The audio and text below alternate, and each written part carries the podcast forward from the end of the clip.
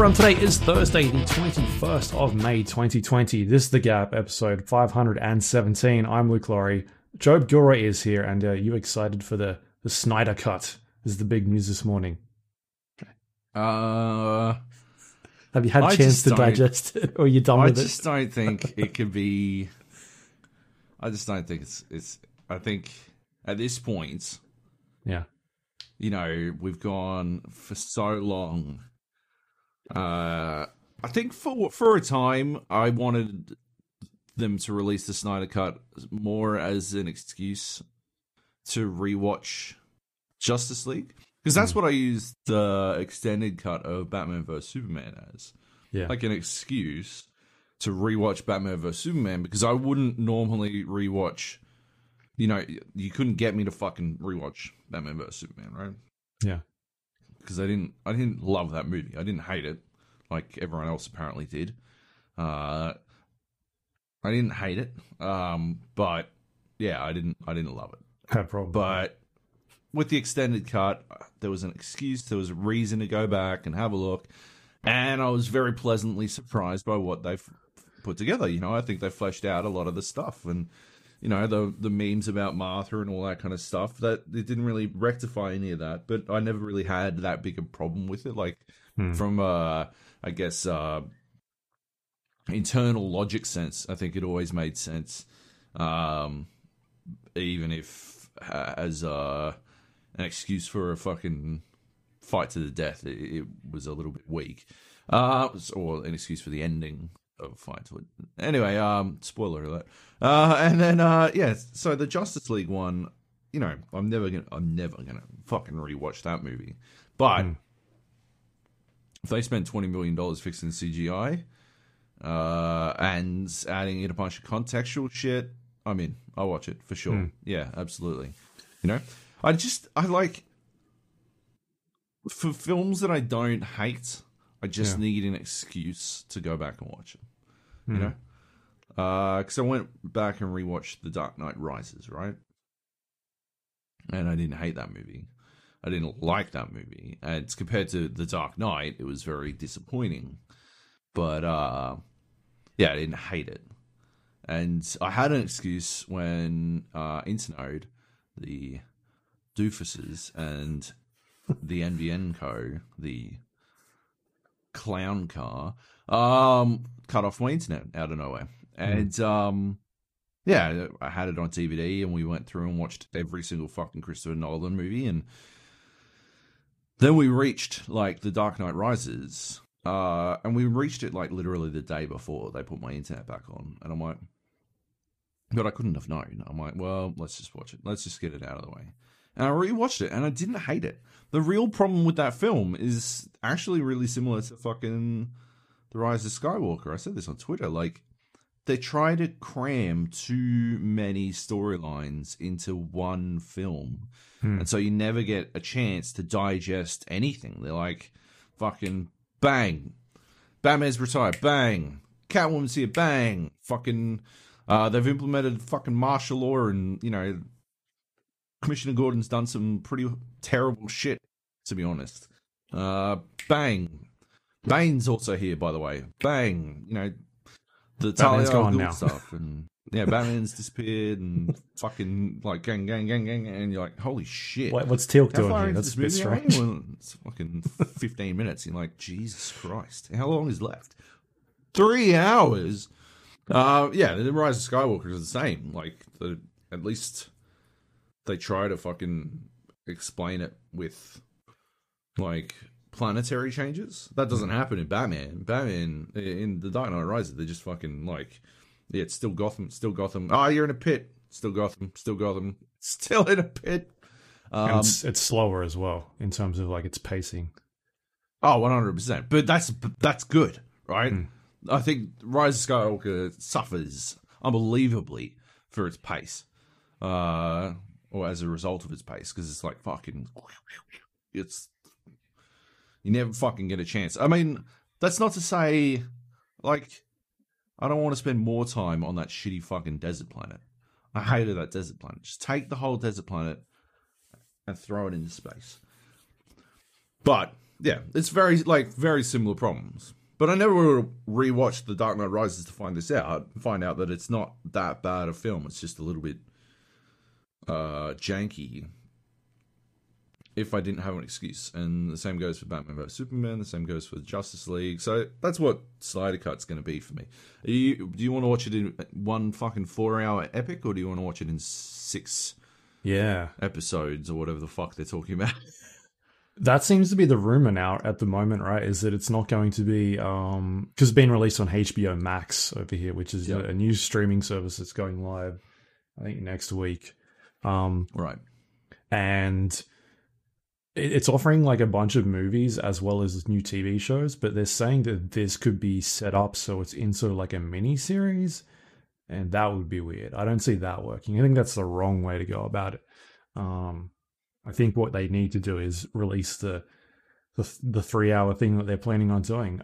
I like I, I don't think a lot of people have realized that uh because I'm seeing a lot of negativity surrounding it being like what's the point of this? Like it's a bad movie. It's not going to make it any better if he edits it. It's like that's not what they're doing. I don't think people realize that they reshot like 90% yeah. of that film when Joss Whedon came on board and rewrote it um, mm. because uh, Zack Snyder needed to drop out for, for personal family reasons, not because of like issues on the production, just family problems, um, family issues.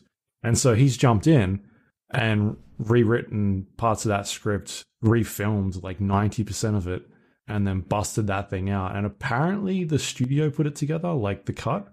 So it, again, like Joss Whedon wasn't part of that process. Um, yeah, right.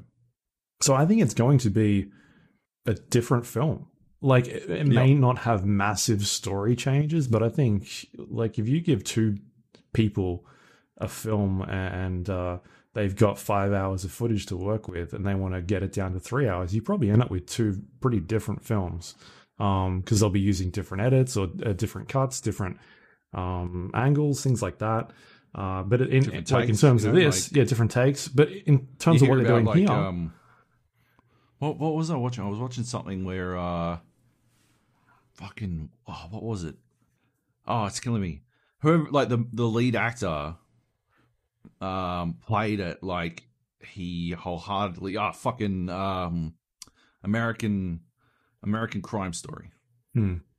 I was I was listening to um our, uh, our, our very favorite movie podcast. Here's my movie, and uh, Nate, who's always on this fucking podcast, uh, whenever he can bear to lengthen it by four. Uh, a factor of four. Um, yeah, he was talking about how in, in American Crime Story, uh, the O.J. Simpson story, uh, Cuba Gooding Jr. said he insisted on doing two takes, like two good takes, um, for every scene he was in, and in one scene, he would play it like OJ 100% believed what was happening, uh, that he that he'd done it, you know, and in one take he absolutely had not done it, hmm. uh, and he left it up to the the editors and the director to decide yeah. which one which takes they'd use. And they clearly used different takes because you can never get a fucking read on the guy right? Which adds to how good that fucking series is. It's definitely worth a watch. Um yeah that right? If if you had two different directors with the same fucking footage, they would put together something entirely different. And every fucking actor does that, right? Like every single one. And then you've got fucking you got Henry Cavill with fucking mustache coming in for reshoots and stuff and clearly clearly not happy uh to be there and stuff. Like yeah. Uh that would affect the different the, the quality the the changes the delivery and there's so much that you could do with that kind of stuff so yeah no i 100% agree with you yeah and just to the like um you don't know what he his film was like we haven't seen that that film that he made yeah. there was talks about like massive changes in like Superman showing up in scenes he wasn't even supposed to be and things like that. Uh, yeah. You know, with him being dead, I obviously in the lead up to that film, uh, and so they changed a lot of it. I like. I just I'm curious to see what that film looks like. I don't know if it'll be better, but it's definitely going to be his original vision. And the thing that, or not, not even that. I mean, at this stage, it'll be completely different to his vision because it's been so long. He doesn't have the opportunity to go back and do reshoots. As far as I Yeah. know, probably not. I mean, is is Ben Affleck going to come back and do reshoots? Right. He he'll probably get if he wanted to do Henry Cavill stuff. Um, he's always said he's he's keen to do that. Um, obviously Yeah. they get Gal Gadot, but um, reshoots probably out of the picture. The good thing is, I guess, is that they.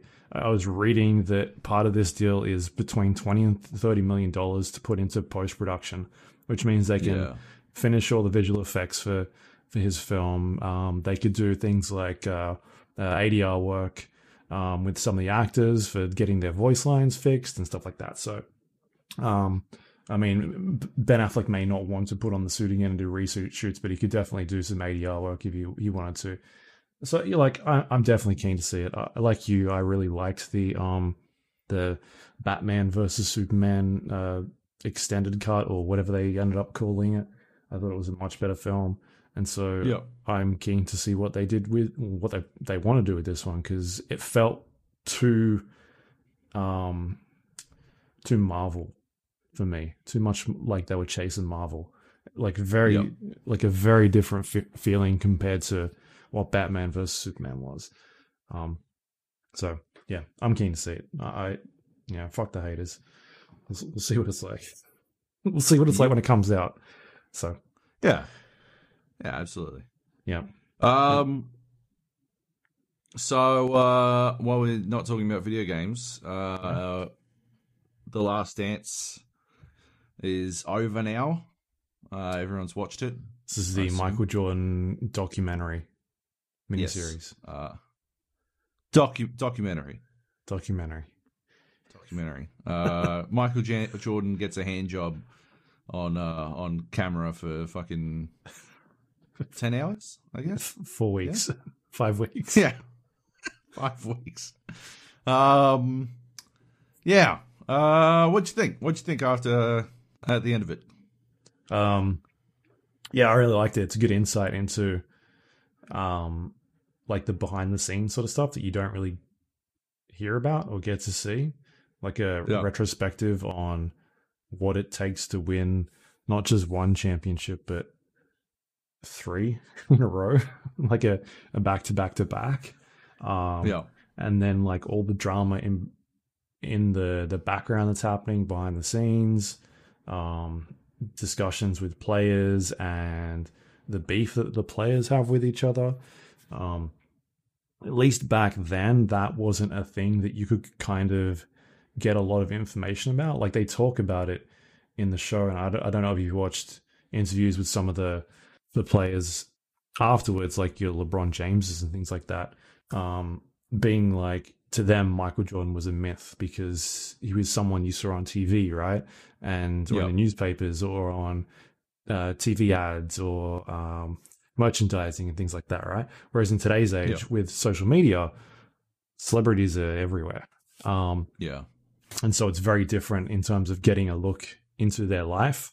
And i think that's what this sort of did especially with like a lot of the problems that were happening with the organization and that sort of stuff. Um you know th- there's i remember i saw an interview in the last week i think they were talking to steph curry about it and like he was like i've got enough footage as well for like on my phone for that sort of thing but i don't think i put it out there because like he doesn't want to Yeah. ruin relationships like that's the sort of thing that's really juicy and interesting to watch because you can kind of Yeah. you get to see these teams perform and be um, at the top of their level for years and years and years, but you don't get to see the what happens behind the scenes, you know, the beefs between all the players. So I dug it. I thought it was awesome. Really good insight. Um, obviously the the the circle jerking nature of how MJ's treated is quite high up there. I do think they um there are definitely moments in there where they you know they flat out say he's an asshole like people didn't like him there's um moments in there where they talk about like how he just trash talks everybody um and yeah just team team members don't think he's a good person you know he gets in a fist fight with steve kerr at one stage and ends up with like Even a black Steve guy Kerr plays that off though. Like that's the thing, right? Like Hmm. But like what about Horace Grant? Horace Grant comes out of that looking like a fucking prick. does he Doesn't he? I, I don't remember. He What was he was he was the he was the source. He was the source for the tell-all book. Ah, right. Michael's spot. Yeah. Right, that's horseshit. What the fuck is that shit? Yeah, but I think And they addressed that. Horace. Horace, like at least they went to Horace, Yeah. right, to get his side, but they didn't. Like it was basically just him saying, "No, it wasn't me." They didn't make it very convincing. Like I mean, they'd have to go to the guy who wrote the book, right? And he's never going to tell you. They did go to the guy who, who wrote the book, and he he said, "I've got sources. I won't say who it was." Yeah, but that's what I'm saying. He's, ne- he's never going to tell you. He said he had two sources. Yeah. Like, I don't know, man. I don't know. Like, there's so much of it that that was annoying to me. It was so clearly, like, it was very obvious that MJ had final say Oh, absolutely. on a lot of it. Yeah. Like, I don't believe for a second that the flu game was him being poisoned on pizza. I do not believe for a fucking second. Why is that? It's fucking horseshit. Get the fuck out of here. So, what, six dudes showed up with a pizza and then fucking tried to poison Michael Jordan. And first of all, they didn't report it to the police. Oh, that's that's that's not a good that's not a good line. But still, like, surely they would do that, right? Six dudes show up with a pizza and they're like, ah, who's gonna eat it? Oh, Michael Jordan.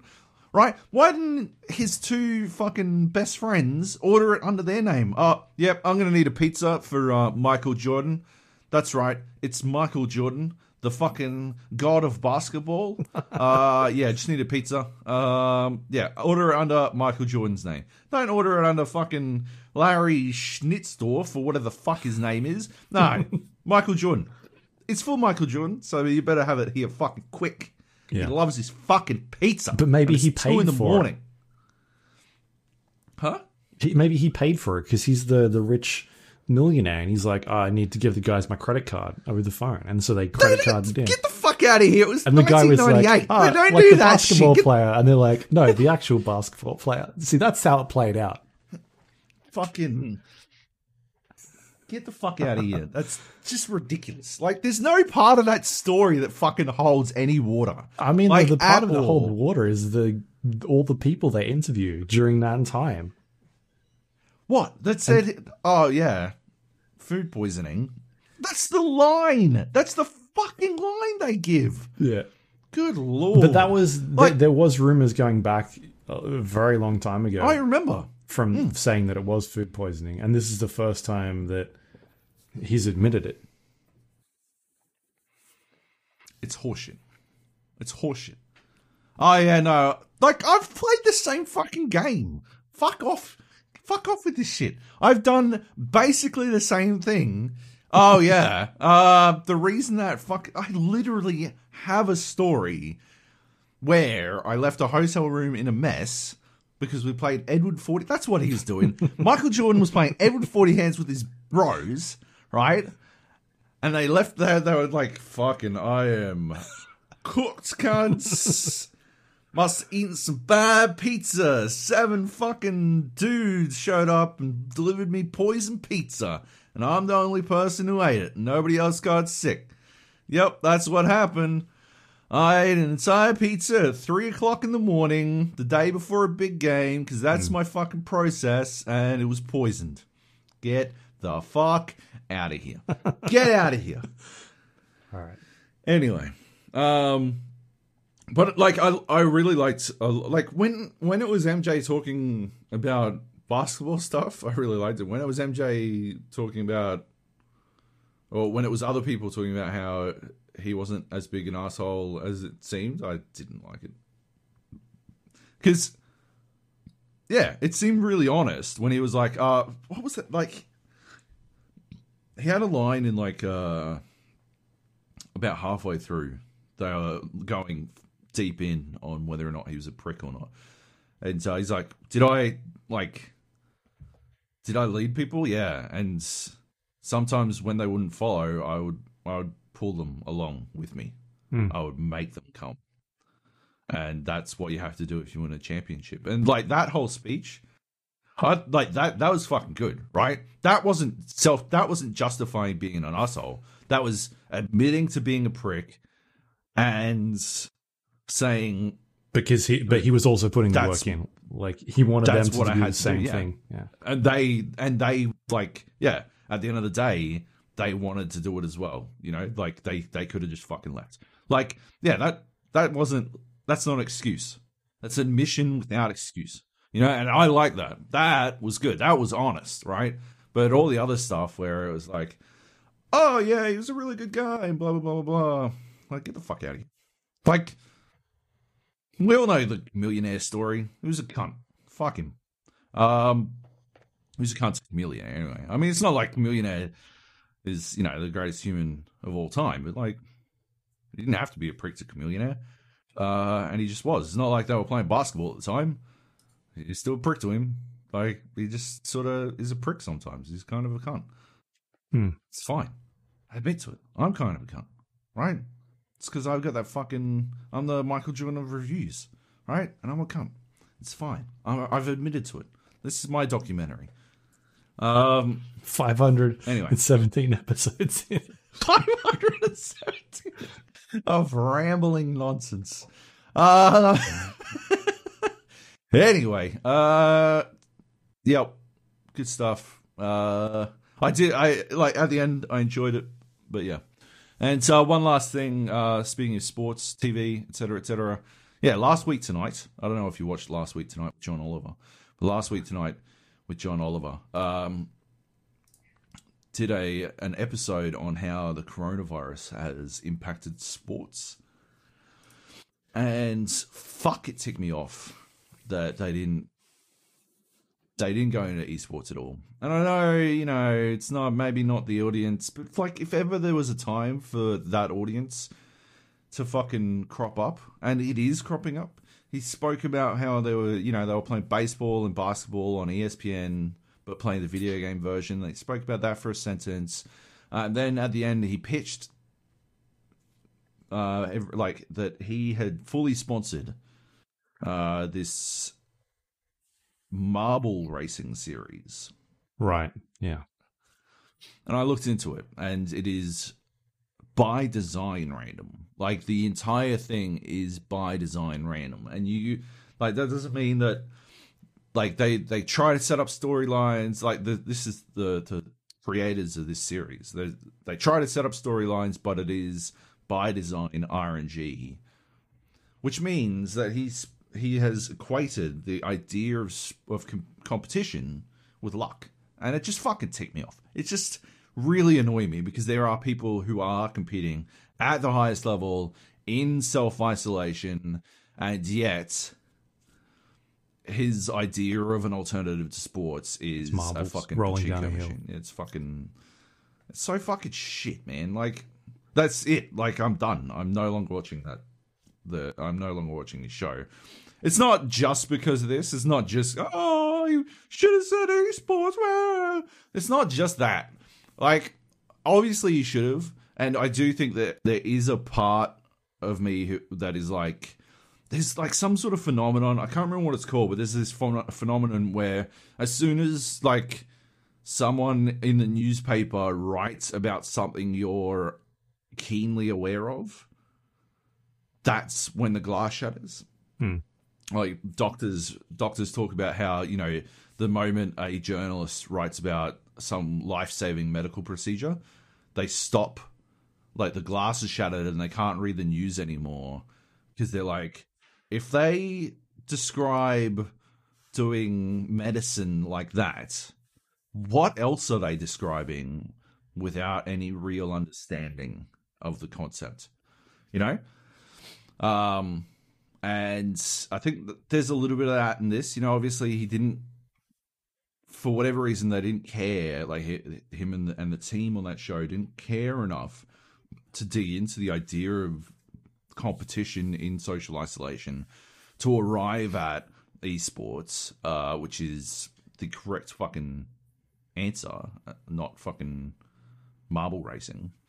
Uh, but yeah, it makes me wonder how often that happens. You know, how often he fails to arrive at the correct place on a subject, either deliberately or accidentally.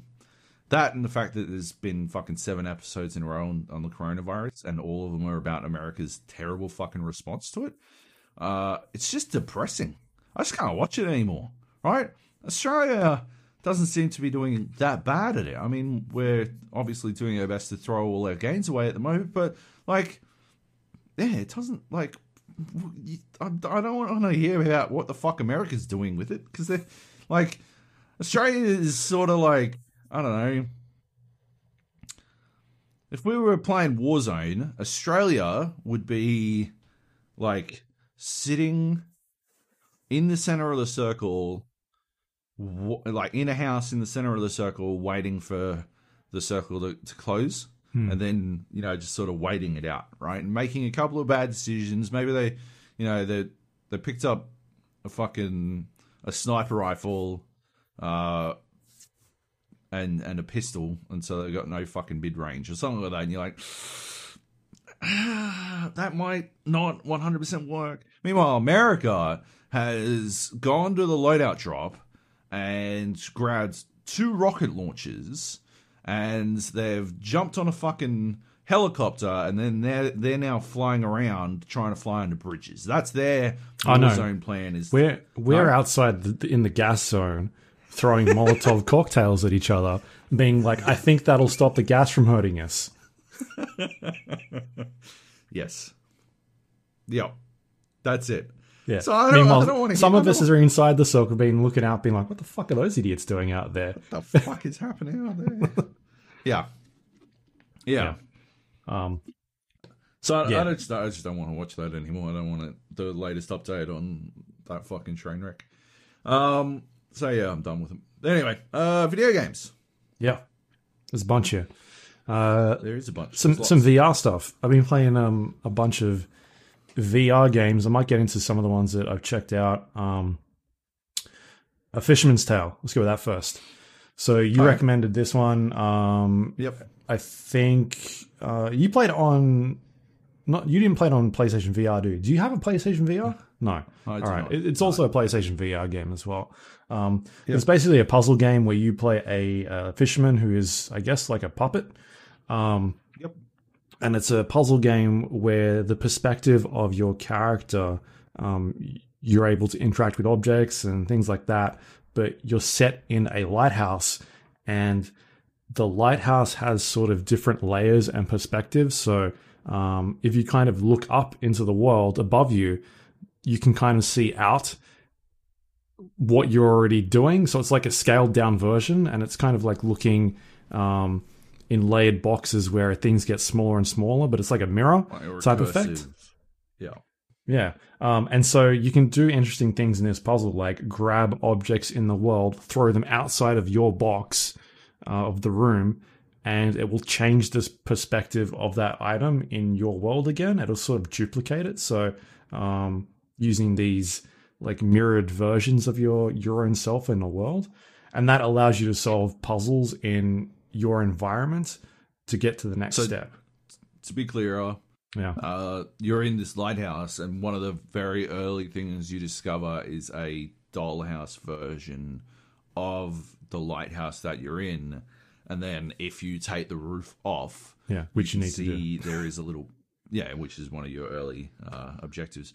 You can see there is a little puppet in there, and then if you look really closely, you can see that it mirrors every single thing you do. Yeah. And then And there's also a a little lighthouse in that room, and it's Yeah. doing like it kind of just keeps looking in on itself. And that's Yeah. where you can look up and then see a giant version of yourself moving around and the world. Yep. And then above that, there's another, like, it's just kind of this uh, looping effect. recursive. Yeah. Yeah. Um, and so you use these um, puzzles to sort of solve uh, the levels that you've got. Um, for instance, uh, there's there's a moment where you find a little like crab, uh, and he's looking for um, his hat and his Yep. lifeguard sort of vest, and you can find these in the world, but they're normal sized, right? They're regular sized and it's not going to fit the crab. So you've got to be like, all right, well, how do I make it smaller? So what you do is you you've got to tinker with the perspective and and shrink them down and eventually it'll fit on the actual little crab, and that's how you progress that puzzle. Sometimes you've got to make things smaller, sometimes you've got to make things bigger, um, and that's kind of one of the gimmicky things that the the game does for its main mechanics. Um, I enjoyed it. It's it's I think a very simple puzzle game. I don't think I ever got stuck at all. Um, Nope. It's I blasted through it in about an hour and 10 minutes, maybe about an hour at the most. Very very short game. I think that's probably my biggest criticism of it is it's got a really cool idea, but it just doesn't do much with it. Um, I would have had liked to have seen it get a little bit harder and um, sort of explore that idea of playing with the perspectives a little bit more because it kind of only does that at the start and then it sort of does away with it a little bit towards the end. Like the very last puzzle is extremely infuriating. Like it just doesn't make a lot of sense at times. Yep. you're like am i doing this properly? Um Yeah. and it's a little bit clunky. Just like just in relation to how tight all the other puzzle, puzzles are you kind of get to that one and you're like this doesn't seem like i'm doing it right. But you are kind of doing it right. It's just really strange the way it's um sort of put together.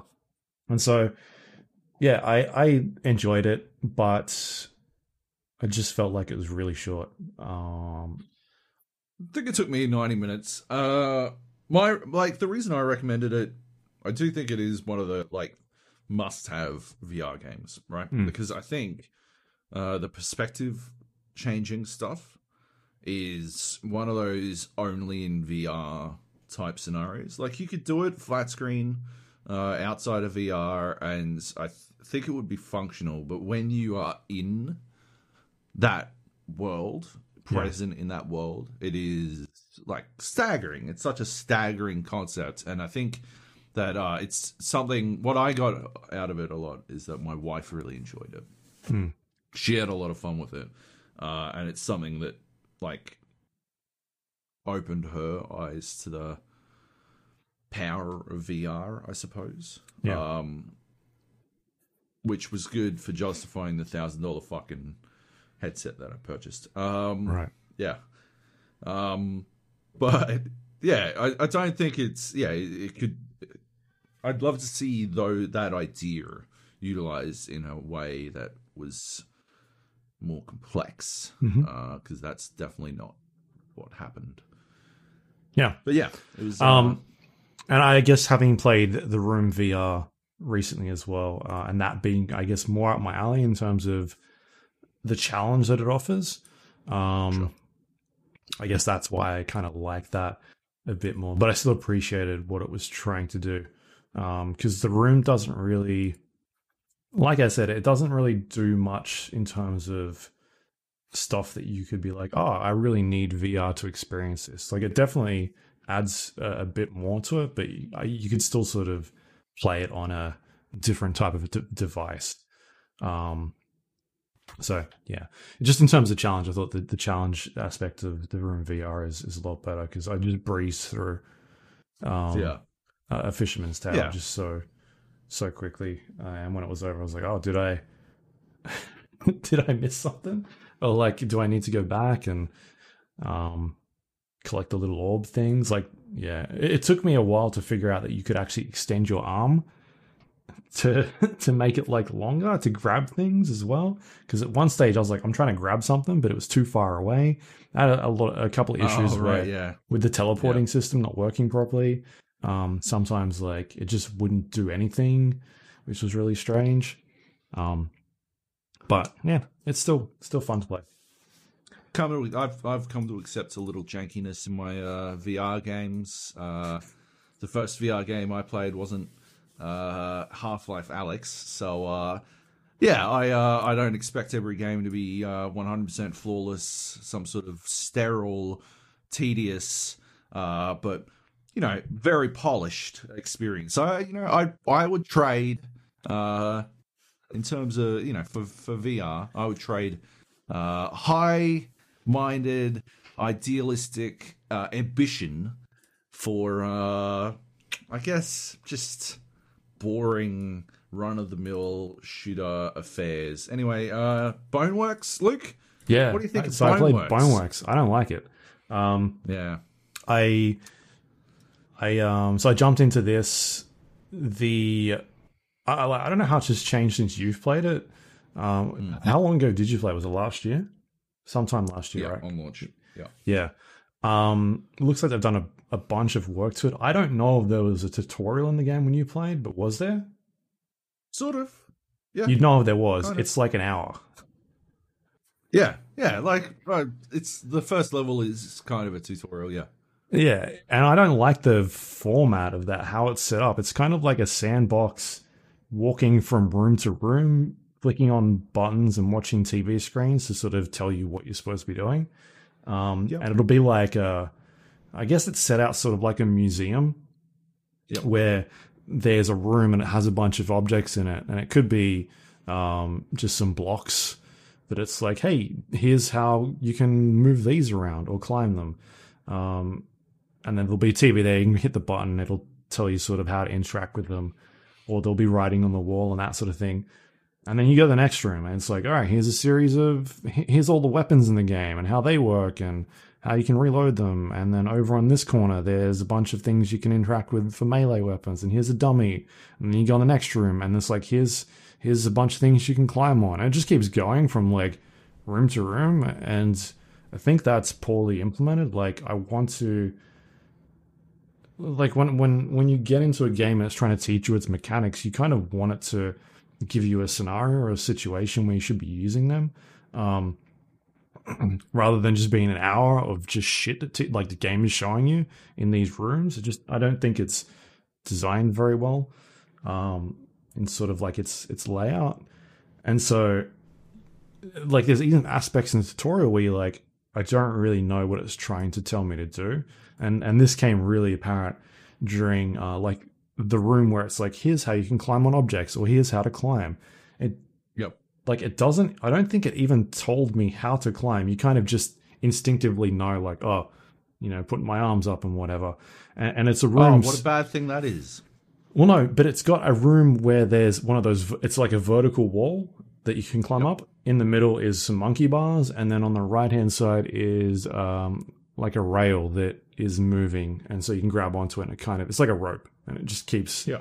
looping backwards and forwards. And so, but it doesn't explain how to do anything this. So I um, for instance, this room, I basically um grabbed onto the monkey bars and was like, oh yeah, I can monkey bar up. But every time I tried to do it, my body's character would just start automatically like lifting himself up uh and then would sort of not be able to like when you think about a monkey bar you lift your arms up and you sort of swing your body across as you go but my guy what he kept doing was just lifting himself up and like getting stuck in between the bars and i couldn't get him to stop doing that um so there was i gave up the monkey bars after about five or ten minutes and then I couldn't figure out how to actually climb anything. And so I went and watched a video on YouTube, which was the second or the first video on YouTube. And it was a guy talking for like 20 minutes and teaching people how to climb because his basic instincts was the game does a bad job at telling you. Uh, and it was just him, like, for the first five minutes, not being able to climb stuff.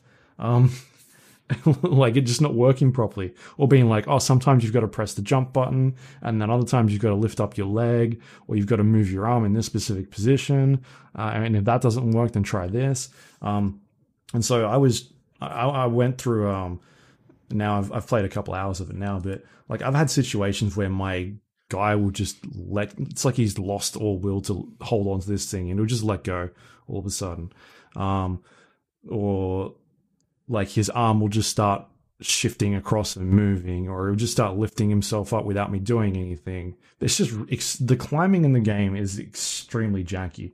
They've patched it.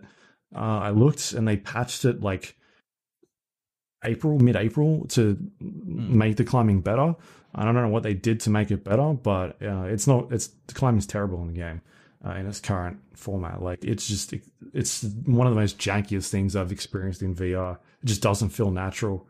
Um, and uh, I've gotten to a point where I, I, can I, definitely. pr- I disagree with that. I think it feels natural. It just has you have to be extremely deliberate, which I think I suppose, is a little unnatural. Uh, in that, you know, you, you don't have to be extremely, you know, we're old enough and good enough and have you know used the monkey bars enough to I could I could monkey bar my way across without even looking at the fucking bars, right?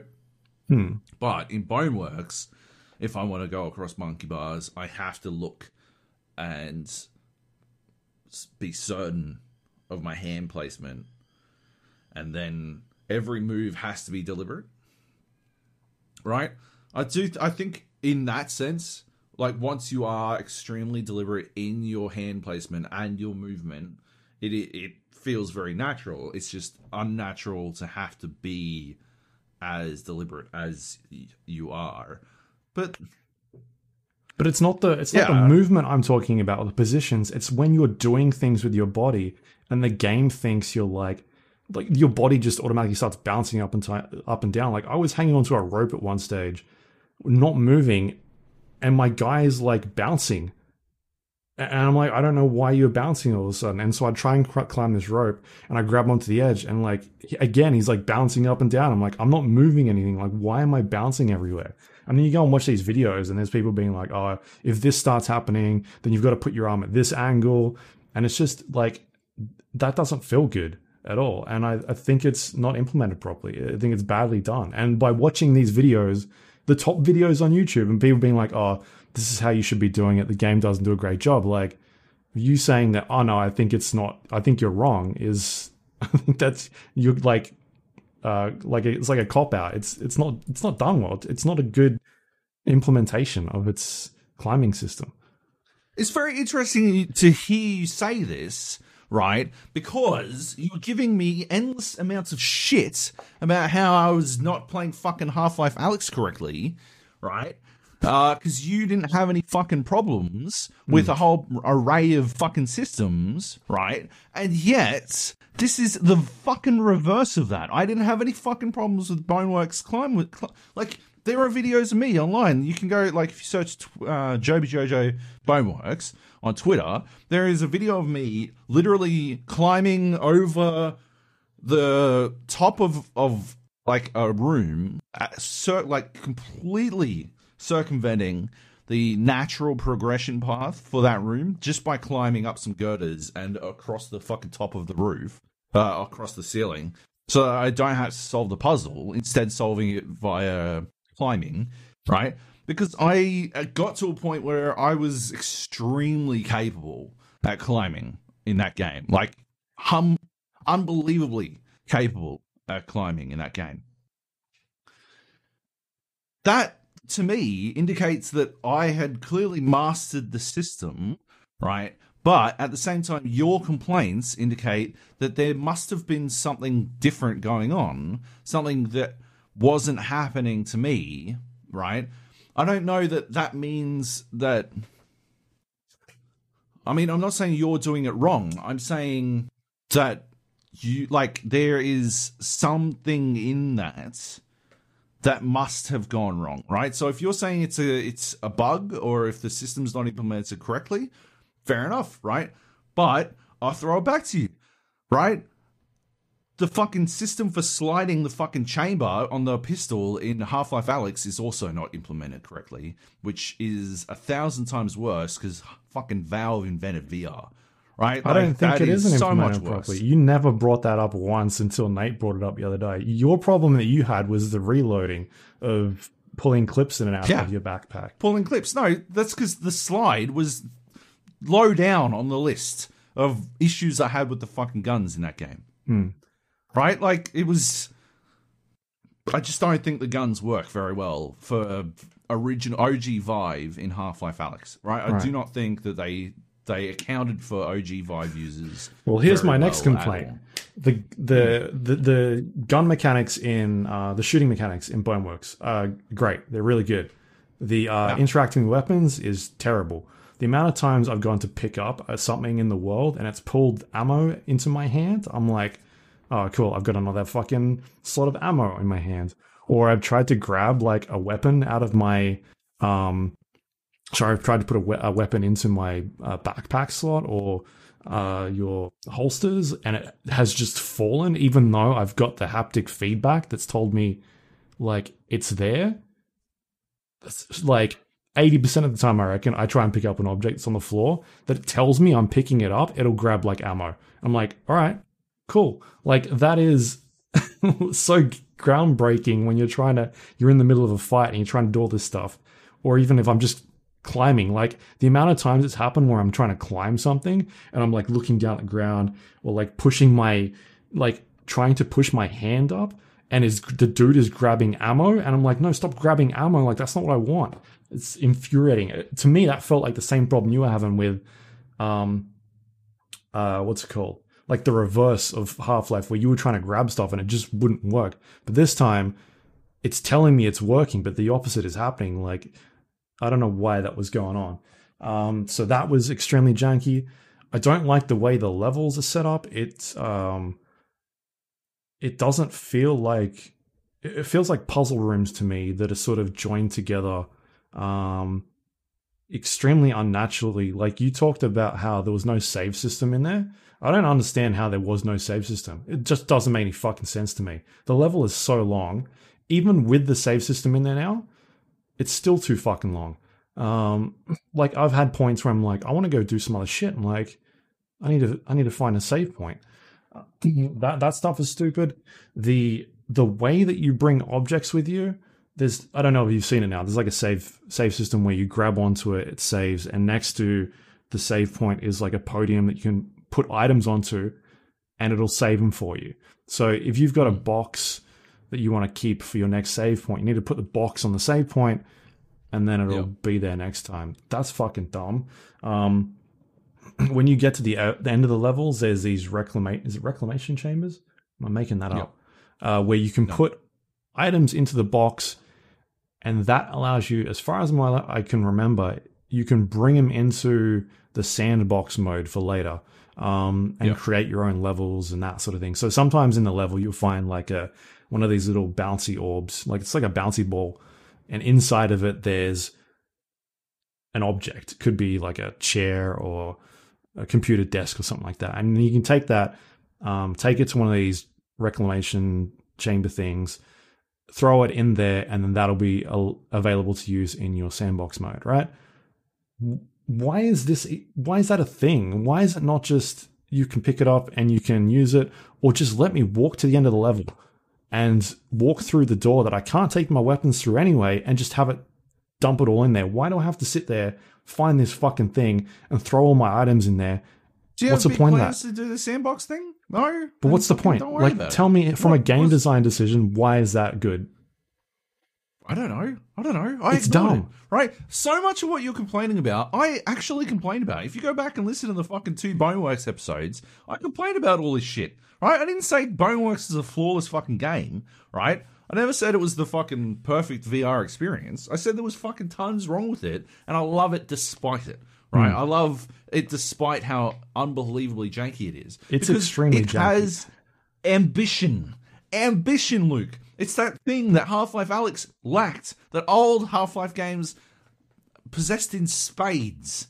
No, Boneworks is like, fuck, I'm gonna fucking, I'm gonna reach for the stars, and maybe, maybe I'll fall short, but I'm gonna fall short on on a cloud instead. You know, like I'm not gonna fucking reach it, but I'll fucking, I'm gonna try anyway. I'm gonna try anyway. Half Life Alyx is like, well, the lesson here is never try. Like the I'm just gonna fucking I'm gonna aim for the middle. I'm gonna do just the fucking bare minimum, three enemies at a time. Uh, everyone takes three fucking headshots for some dumb fucking reason. How good is shooting cunts in the head and watching them fucking drop, right? And you're like, fuck yeah, I nailed that still headshot. Takes, the guns I'm using still takes two bullets. Why? Why are you using that gun then? I, I think it's the th- I've got three guns now, I think, that I've used, right. and they've all taken at least three shots to kill them. So they might have changed that. Maybe. The that I think the fun. only time. Oh. No, I'm trying to think. Like, if if I hit him in the back of the head, does it work? Because uh, sometimes I've been doing it in the front of the head and they get back up. Um, it's definitely taking oh, at yeah. least two. No, there was definitely, a, but they fall down, right? And you just. I mean, they fall down, but they get back up again. Off. It's fucking rad, right? Like that's that's also rad. Like walking up and fucking executing cunts. That's sick, right? How good is? Oh, I'm out of ammo. Guess I'll hit people with melee. Oh no, that's too far. That's no, can't use melee in a game uh universe that was built around fucking crowbarring fucking things to death. No, can't do that. That's coming in the sequel. That's that's too difficult. Can't use melee. Um, I, I, I, I dig that there is melee. I don't like the weight of the stuff. The it doesn't feel one to one. Sometimes it feels very floaty. Um, when you pick up crates, like there's ammo crates you can pick up, and you can like throw them against a wall, and they'll drop ammo, or you can bash them with a um a hammer or a crowbar or whatever it is you've got a mallet. Like it just does the weight of it doesn't feel right. Like when I hit something with a mallet, I want it to break. And sometimes it takes like two hits or three hits. There's points where like I pick up a box in Half Life, you pick up a box, right? And you fucking throw it on the ground, it hits the ground, it, feels weighty and it breaks. In this, I pick up a box and I throw it on the ground, and it feels like I'm doing it in slow motion. And it hits the ground and it doesn't break. And I pick it up again and I throw it and it hits the ground, it doesn't and like third time it breaks. It finally breaks. That's the same with like most of the weapons in the game. Like you, you, you hold something as well. and you That was hit happening it. me in Half Life. It definitely didn't. like stuff in Half Life feels like it has weight to it. You you pick it up and it's got some, you know, you- you're hitting this thing, you can feel it. Whereas in Boneworks, it just feels like everything I'm grabbing is just in like slow mo. It's not like doing one to one ratio. I can definitely still hit things with it. Um, it's just not like using, on Are par. you talking about the fucking sledgehammer? You're talking about the sledgehammer. Sledgehammer. No, the hammer. Sledgehammer. I've used the hammer. Hit just the one-handed hammer. Yeah, Again, there's video of me like hammering cunts to death, like fucking old boy shit, like old boy in the hallway shit. That's fucking amazing. How the fuck? Like that's. It's not like I was like fucking. I don't know. Slow mo fucking hammering cunts. I was like fucking. Well, I don't know. Maybe hammer, they've hammer. changed it. It's not one to one anymore. It feels like it's it's floaty now. Um, yeah, and, and the way the the levels are joined together, uh, um, it just feels strange. Like I don't know what I'm doing at the moment. It's just I'm kind of going from one level to another. There's no uh, storyline as far as I can tell. It feels like a Garry's Mod game or like a um like a game someone got a game engine and built a mod around it like there's open areas and just like um just weird decisions in terms of the level design just stuff like that. I'm like this it just doesn't feel like a game to me. It feels more like a sandbox.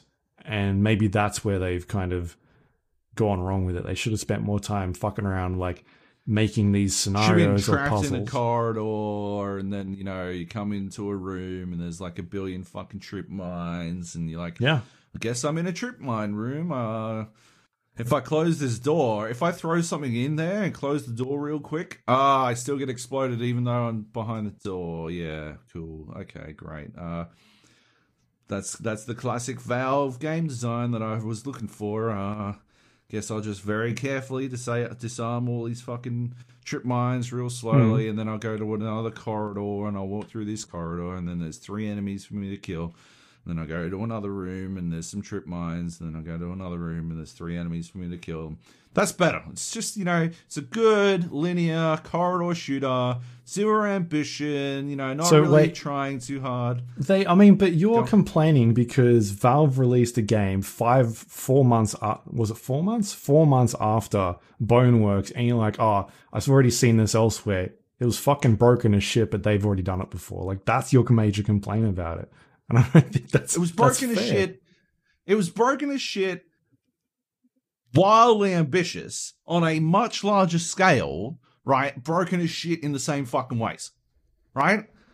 Like, if Half Life Alyx is going to come out, maybe it could have at least been not as broken as shit, I suppose. If it's Hmm. going to be a pared down, lamer version of fucking Boneworks, maybe it could be more, significantly more polished. You know, if it's going to be utterly unambitious uh, compared to Boneworks, uh, and by a studio with infinitely more money, right? On a on a scale of of fucking money that you cannot even fucking fathom. Indie game developer what are they fucking called? Uh that team versus Valve, right? Maybe Valve could have put out the fucking tits of VR games uh, instead of fucking a linear corridor shooter, essentially the equivalent of Virtua Cop. Hmm. Uh, Well, I don't know. No, like I feel like the the majority of people have really enjoyed uh uh Half-Life Alyx and from what I can see the experience I've had in Boneworks has been replicated by the content creators of the that are putting stuff out there and are saying that this some of these mechanics are broken here is how you can get around it. And also by them i don't know how many times they've tried to fix fucking climbing in it by by putting patches and trying to improve it like it's obviously still an issue. So like I, i've not seen anybody else say they've had problems with with reloading in half-life other than other Let's- than you. Like, let's let's have not a being able to grab Oh, what what about what about Nate? Nate's had problems with it. no he said he hasn't had problems with reloading just the he keeps clicking his things together. He just can't. He can't slide the fucking chamber. That's it. It's not my fault he's mentally challenged and he like can't a problem figure with out- reloading. How? How are you? Look, here's my controls. Hmm. How are you hitting them? What is he doing? Is he doing? How does he reload a fucking gun? Here's our controls, right? Is that how you reload a gun? That's how you slide the slide. By smashing them together?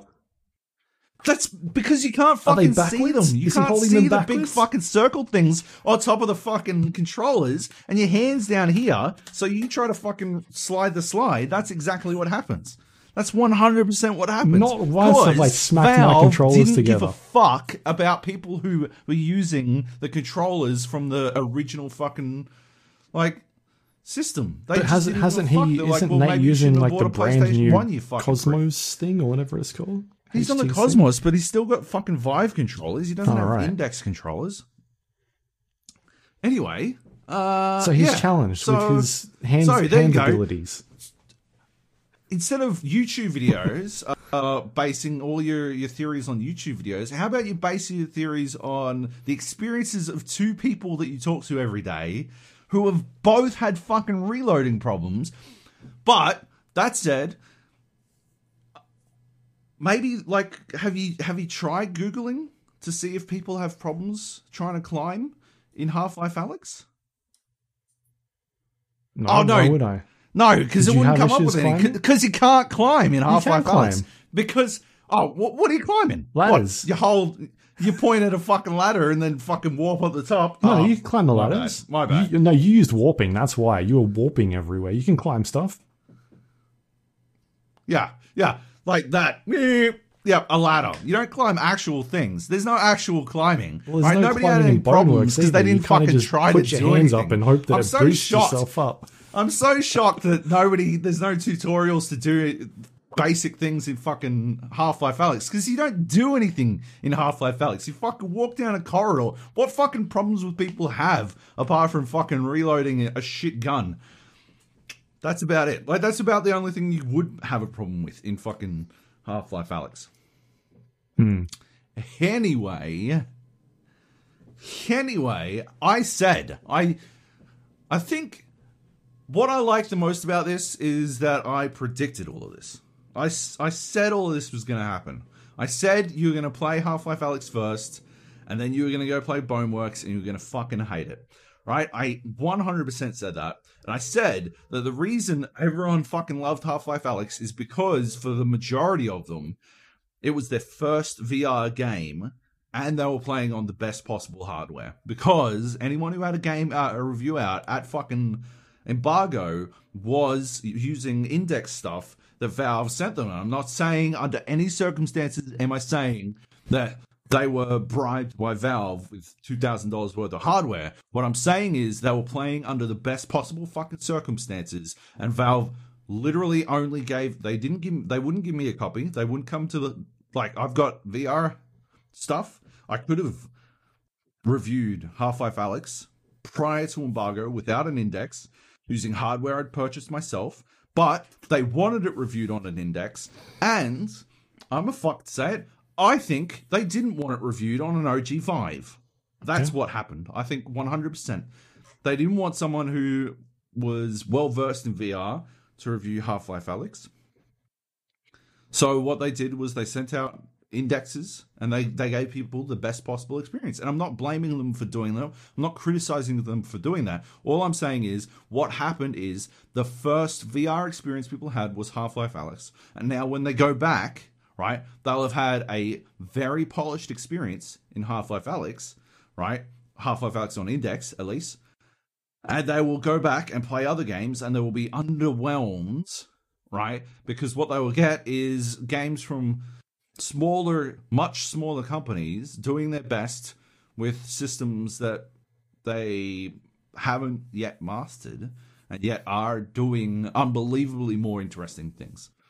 And I think VR is a platform where interesting things trump high amounts of polish. I would prefer to play the uh, the janky ass praise of this world than the hyperlinear Last of Us's. I've I've not seen anything that Boneworks is doing so far that I would be like, oh, that's impressive. Like it's got shooting, it's got the melee and climbing. That's about all I've seen from it in the couple hours that I've played. And, right. and half of that stuff is not working. Have properly. climbing. Sorry. Other games that have climbing that you've seen? Yeah, I, I've like I talked about this when I think the last thing you played, like I- I've done climbing in um what was it, Blood and Truth had it in there where you climb stuff, the PlayStation VR game. Like it's not and that was released last year. So technically maybe Boneworks should have done better climbing if it was done better elsewhere. I haven't played Blood and Truth. You can't use that examples of games that I haven't fucking played. It had That's great ridiculous. shooting. I'm sure it doesn't have the same fucking.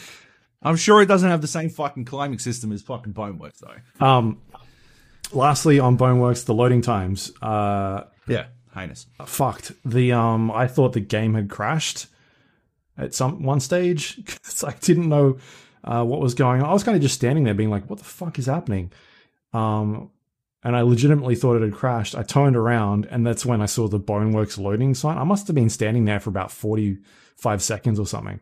Um, but yeah, even then, like loading from section to sh- section, it still takes ages uh, to load into a a level or the next thing you're going into. Um, even the the checkpointing system when you if you die or something like that, the amount of times it has loaded me back into a level and I'm facing the wrong way, and then I've started running down the wrong hallway, like oh, I'm going back to where I was because I've just not realized it's put me facing the wrong way. Um, is annoying, and then me getting like 40 seconds down a corridor and being like, am this is, is this the right way I should be running, or was I supposed to be going the other way? Oh, okay. Yeah, just I don't know why it's doing that. It's it's fucking annoying. Um, but anyway, I'm definitely gonna keep playing it just to see where it goes, and then hopefully, because I really like the the combat, the shooting. You're not gonna like how it ends. Oh, probably not. No, it'd be fucking terrible. Um, Oh, it's it's it's it's a really bad ending. It's Yeah. a really bad ending. Uh, but it before you get to it, um, you have to climb for about 200 meters Hmm. straight up, and when you fall, you have to start it all over again. Yeah. it's awful. I, I wouldn't. When you get to the giant wall, just go watch the ending on YouTube. I, I think. Yeah. I like the fact that it's got a um uh I don't know what you'd even call it, but you can press a button on your control stick and it lets you crouch to a specific height, but you can also like go on your tippy toes, um, which is pretty interesting. Uh, I don't know if it's going to affect anything gameplay wise. Um, I guess it just means I don't have to get on the fucking ground to crouch anywhere. But otherwise, it's still a bit weird. Sometimes I'll be running around and I'll accidentally press it in the middle of a fight just because my brain is trying to do so many things at once, or I'll accidentally hit it while I'm trying to turn or something like that, and my guy will just start crouching, or I'll be on the floor or something like that. Um, but I still think it's interesting that that is a thing you can kind of do. You know, I haven't seen that before on any of the other games that I played. Um, but yeah, I, I, like I dig the shooting. I think like the shooting range, getting to play all those guns and like reloading um, feels pretty good. Like the actual weapons, like putting the clip into the gun and then pulling the thing. Like I haven't had any issues with that. Uh, it's the only problems I'm having is getting the fucking ammo um, out of my pocket. Just every time I try and do something, it's sort of I'm looking down. It keeps thinks I'm grabbing it, or if I try and put something in my bag, like it just doesn't. It'll just fall on the ground. I'm like, all right. And so the the easiest way, the solution I've found to doing that is you can press a button on the controller and bring up the actual inventory and just drag whatever you've got into that thing. Um, and you can pull it pull it out. So I don't know why that isn't working properly. It, it's just super frustrating. Anyway, I'm I'm just not I'm not feeling it. It's just way too way too much jank for me. It is probably the jankiest VR game that I've ever played um, so far. All right. Uh, what else do we have here? Um, oh, Tetris Still Effect. Yep.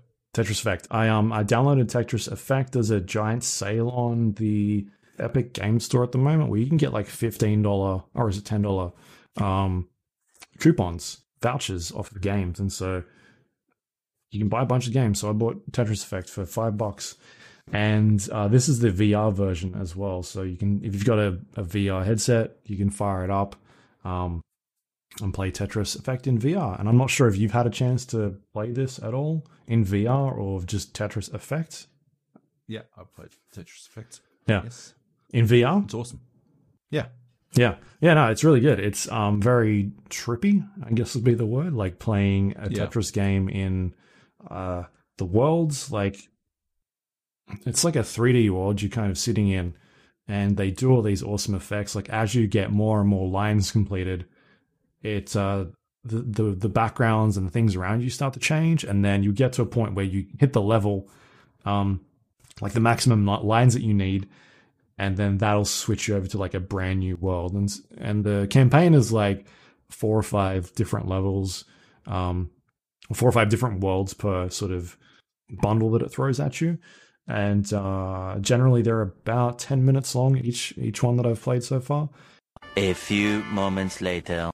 Okay, cool. We're back. Um, Discord just crapped itself for half an hour, 20 minutes. But they fixed it. Hopefully, we don't drop out again. Um, anyway, so as I was saying, a Tetris Effect, it does this uh, great job of sort of um, changing the environments as you progress through levels and uh, does like this neat thing with the soundtrack as well, where sometimes it'll just have like this mellow soundtrack playing, but the things you're kind of doing in the game will affect what it's playing its notes as and things like that um, like making its own music. So that's that's that's pretty cool. Um, but generally just the like it's tetris as far as i can see at the moment. I'm sure it gets wackier and crazier as you get further and further in uh, but it feels really great.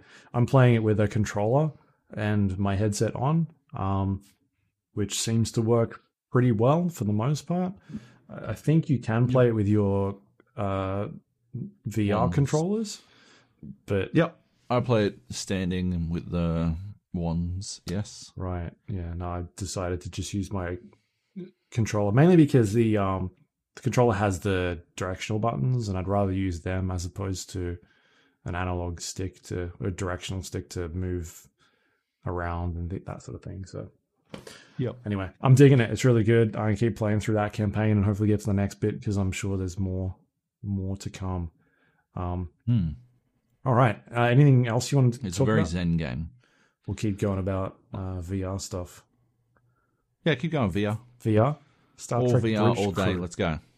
Star Trek Bridge Crew. Yeah, I wanted to check this out for a while. Uh, I mean, trying to drag Nate into it. You have seemed pretty on board.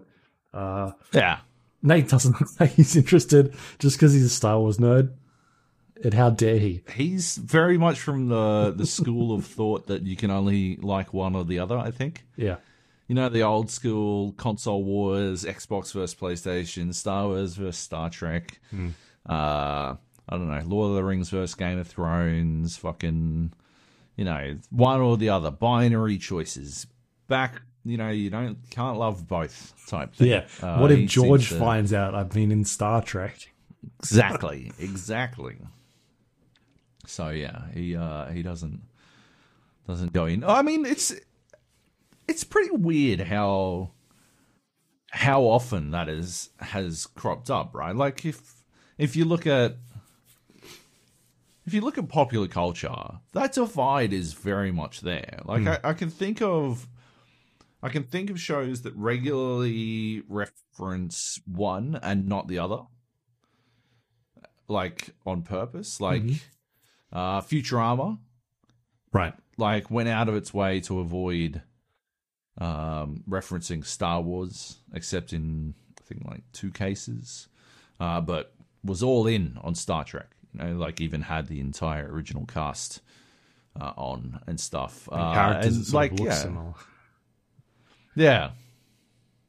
Um, yeah, I think I, I, I just find that pretty weird. But anyway, I, I've never, I've never really bought into that philosophy. I, I don't care too much for Star Trek, but I can't appreciate it for uh, what it is. You know, uh, I don't, I don't. I think Nate might be goofing about. I think he just doesn't want to play Bridge Crew.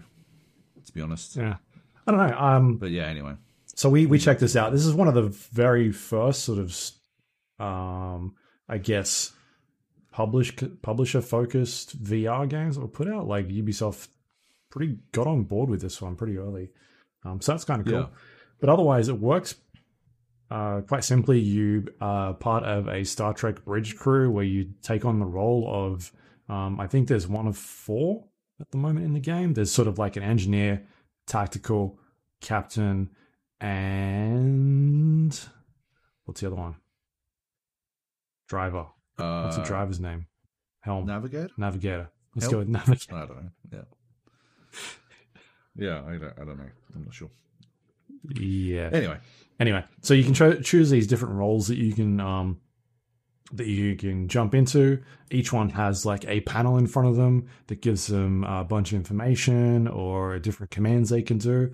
And so, like the tactical person is able to fire weapons and scan um, uh, scan ships or other things that are out there, uh, beam up people from uh, wherever the thing is they're scanning. Whereas the the navigator that that's going to get me. I don't know. I can't remember what it is. the flying person. Uh, whatever. Um, pilot. it must be Helm. It is Helm. I've just looked it up. It's Helm. Nice. Um, so the pilot can, yeah, hit the warp button, move around, that sort of stuff. And then you've got your um, engineering person is able to divert power to certain subsystems. So, like, um, if you're in a, a dogfight and you don't really need to be using like your warp engines or as much um, of your engines, you can sort of divert power away from engines, put them up into uh, phasers so they they're able to recharge quickly, things like that. And then your captain is able to um, give orders and select like where you're navigating to. Um, I, I don't really know specifically what sort of things you were doing because you're the captain, but each sort of role has their own sort of different things that they're able to accomplish and have to communicate with other team members to to complete a task. Um, and so you, you kind of jump in. There's a, a brief tutorial that is about um, it's about 30 minutes, about five minutes per five ten minutes per uh, person, and then you can jump in and do a bunch of campaigns. And each campaign is like a different sort of mission with uh, objectives, and uh, you get to try and complete them or fail them, I guess.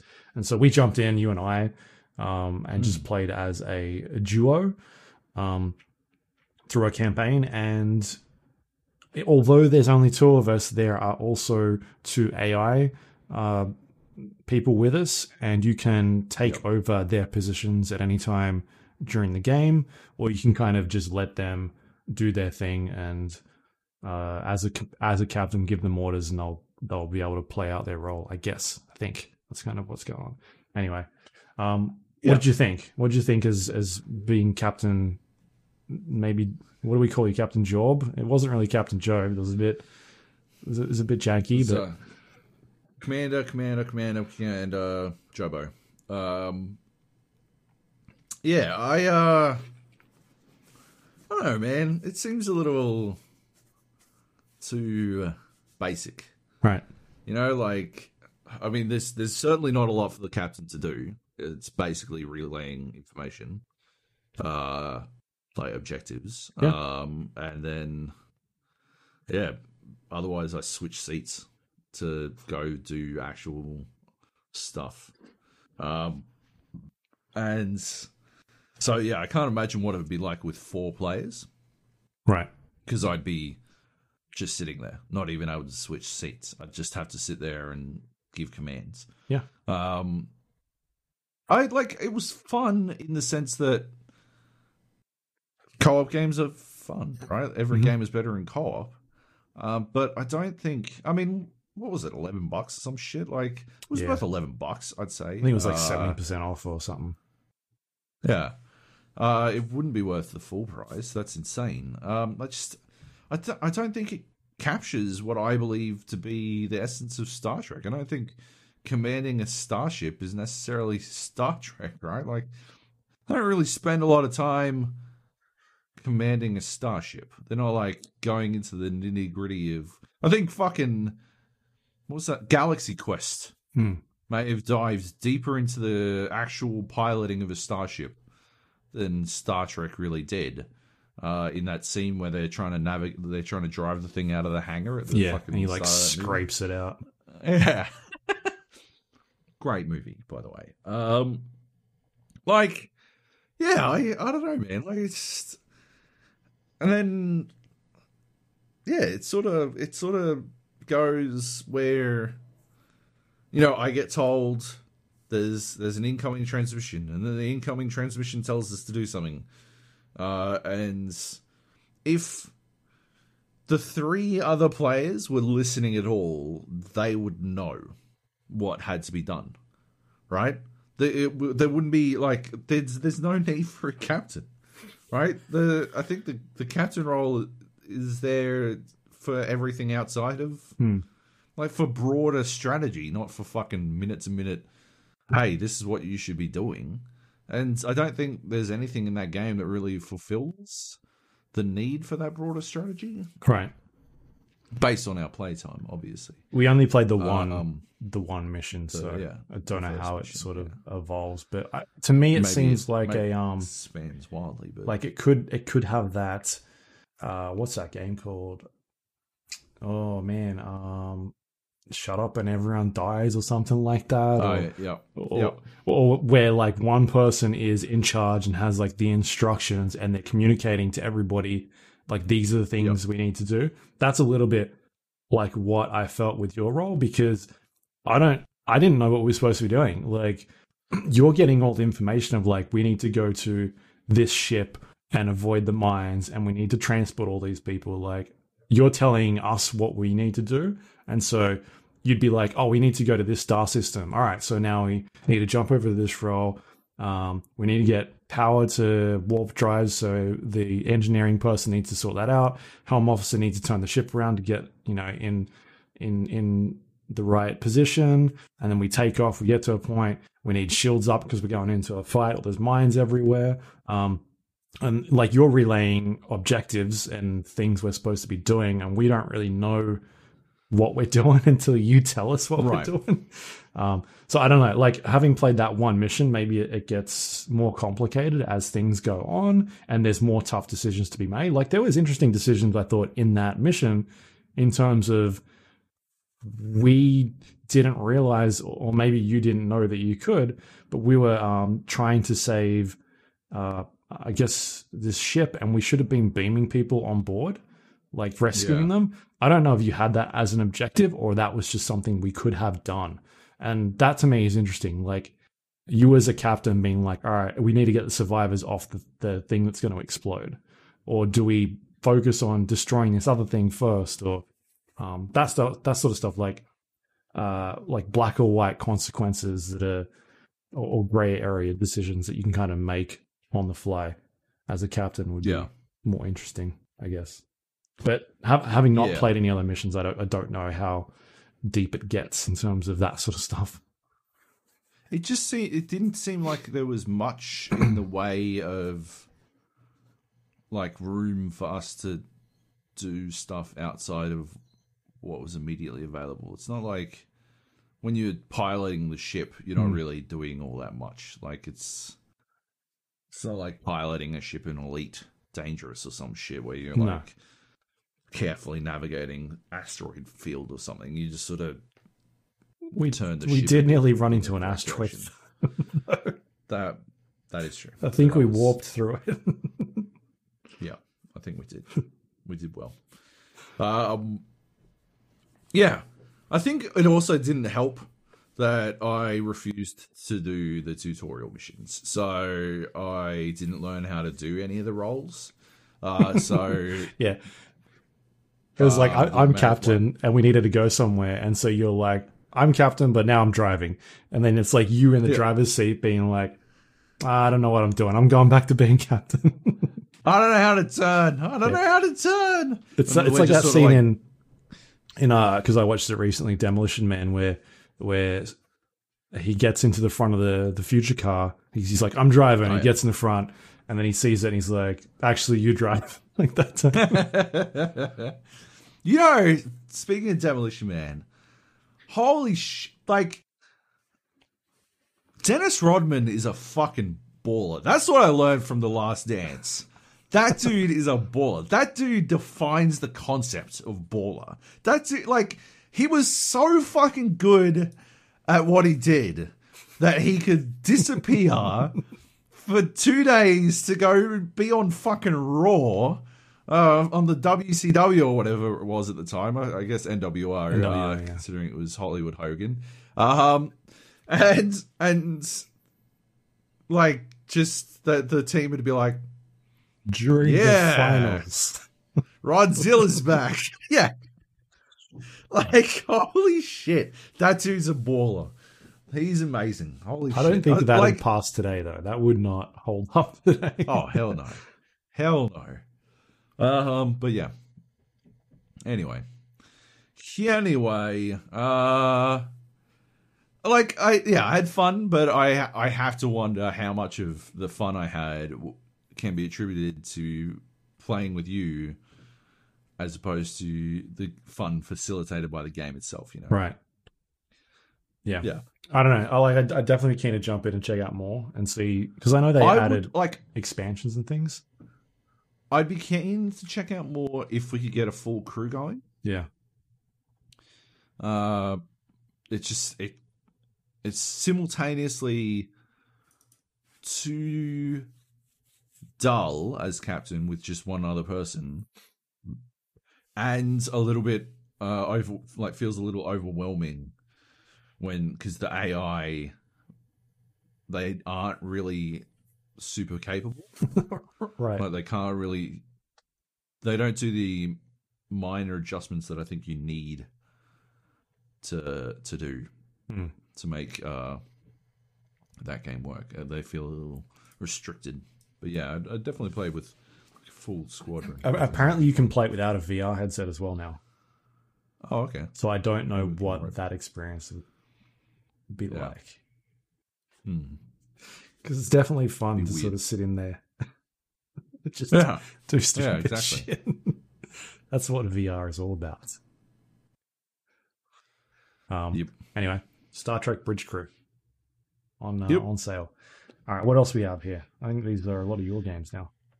Panoptic. Panoptic is another VR game that you played very briefly, uh, although you didn't play it in VR. It's a uh, Oh yeah, same room multiplayer game where one person wears a VR headset and the other person is does not, and they play on the computer, and it's it's quite odd. Uh, it works very well. I thought, uh, although you probably thought different. I played using uh, Steam Remote Play, so I think there was a bit of lag for you. Uh, but basically, uh, one person, the person with VR, uh, is a giant eye, and they're trying to like look for another player uh, for the player, and the player not in VR is a tiny little person, and they're wandering around this giant level. like a And maze. the trick is, yeah, it's it's sort of a maze, and they're trying to get to these giant orbs. And when they get to the giant orbs, they activate them, and then I think that kills the the eye in the sky. Um, the the trick to it is that uh, the let's call them the flat screen player. Uh, the flat screen player, their character is identical to every other fucking character in the game world. And so, what you actually have to look for is either the little, like, so there's there's hundreds of these little people on the level, and you like it, it's basically as the VR player, you're standing in your room, and imagine if on your desk there was a, a world built up out of it, and you were looking on the desk at a hundred little people trying to work out which of these hundred little people was the bad one, right?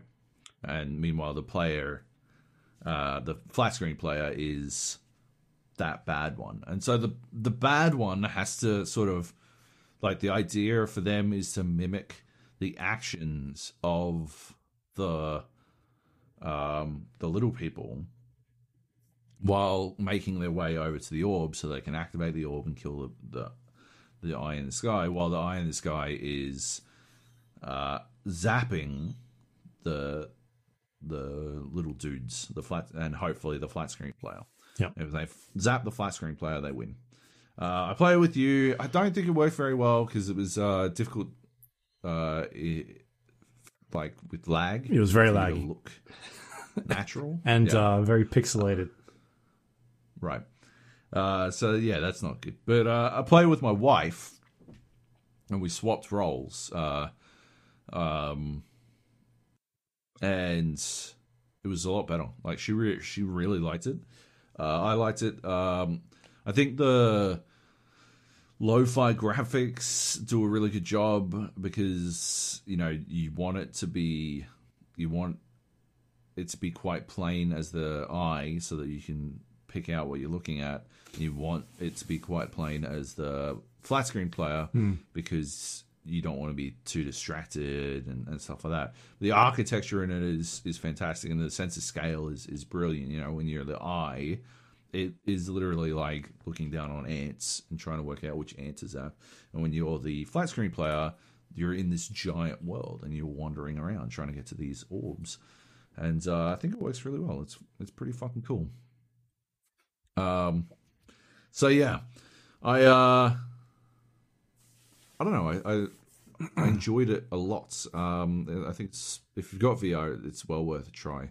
I love the idea of uh, splitting like the same room VR type thing. You know, I, that Yeah. other game you're talking about, keep talking and nobody No, explodes or whatever. the yeah, I got the name nearly right. Nearly. Got the gist. Uh, nobody talk, I think you said. Nobody, Maybe talk, talking and and everyone explodes. explodes. Or Um, like, but it's the same principle, you know. Uh, one person in VR and everyone else is not. Yeah. I think it. Uh, I think that's a really good idea. Um, yeah, I think I don't know. It's a cool little game. Sure. Um, yeah, yeah. Uh, it's worth checking out if you've got VR. I um I, I I like that there's this um I don't even know what it's called the Steam the Steam system. What is it? Where I can play Oh, remote play together. remote play Yeah. on Steam. Yeah, that's cool. That, that that's awesome. Like, um, being able to play games with other people that don't own it. Uh, if you can get around the uh, technology issues or the, just the way latency works in general, then it'd be pretty cool. I've got Scythe, the digital edition, and apparently you can play that using remote play together. Yeah. Uh, I'd love to give that a shot with a couple of people because obviously I only I need to own it. I wonder if there's like a setting in um, Steam that is determining how much bitrate it is sending on that or something. Yeah, yeah, I don't know. I'm looking now. There, there's a bunch of options here. Right. Yeah, I wonder if it's auto set for me or whatever Maybe. Because of Australian internet. Anyway, cool. Yeah, Anyway, what do we got here? We got Deep Rock Galactic. I've been playing this. Uh, We've talked about this before. They just recently went to full launch, yeah, but uh, we played it ages ago. I remember. I think we played it twice. we gave it a couple of couple of tries, and uh, we 100% couldn't work out what the fuck we were doing. Uh, but now now that it's full out and uh, playing it alongside, uh, so I was playing with uh, Doctor E3 Money, uh, Baz, and Praetorian, and playing it alongside them. I jumped in a little bit later, so they'd already done a couple of missions. It seemed like they had some idea of what they were supposed to do. The other thing that I think the other key thing that has changed is uh, they've retweaked um, the ammo situation. So remember when we first played, we were constantly running out of ammo. You're still constantly running out of ammo, but they've retweaked, uh, they've rebalanced how that works. So I think one of the key issues that we experienced uh, when we first played was I distinctly remember we did this big long mission. Uh, we got really deep into these caves and went all the way down and et cetera, et cetera, et cetera. And then um, we had to get back up to Had to get back to the ship. the drop, Yeah. get back to the drop pod. Yeah. And uh, we couldn't do that because we'd sort of like drop down these holes and we didn't have the ability. And so we basically spent, if I recall correctly, I had these like I was I was the driller and I had these drills and I basically just drilled upwards for like 25 minutes and uh like it was a slog because every like while you're drilling Hmm. they're like they're Waves sending more and more stuff at you. Yeah. And then uh yeah we got like kind of close and uh my drills ran out of ammo and that's when we quit i think Yeah. So March 2018 was when we were playing this last. right so a little a little while ago A little while ago. Yep. Um, so they, they, I think they hadn't really, yeah, worked it out yet. But um,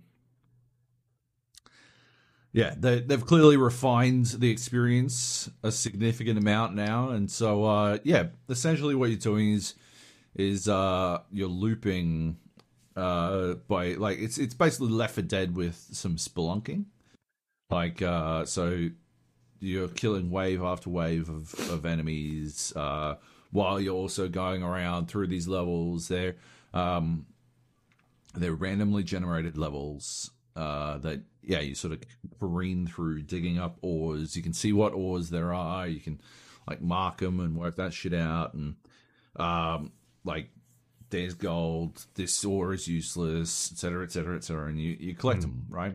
That's basically what you're doing and the whole time you are being overwhelmed by spiders, uh, it should be extremely important that people understand that there there are giant spiders, shitloads of giant spiders in this game. some people are arachnophobic, and this game would not go well for them. Uh, we were talking about this. Uh, I, was, I think Baz and I arrived on this idea at the same fucking that exact same moment, but uh, it should have been a fucking Starship Troopers game.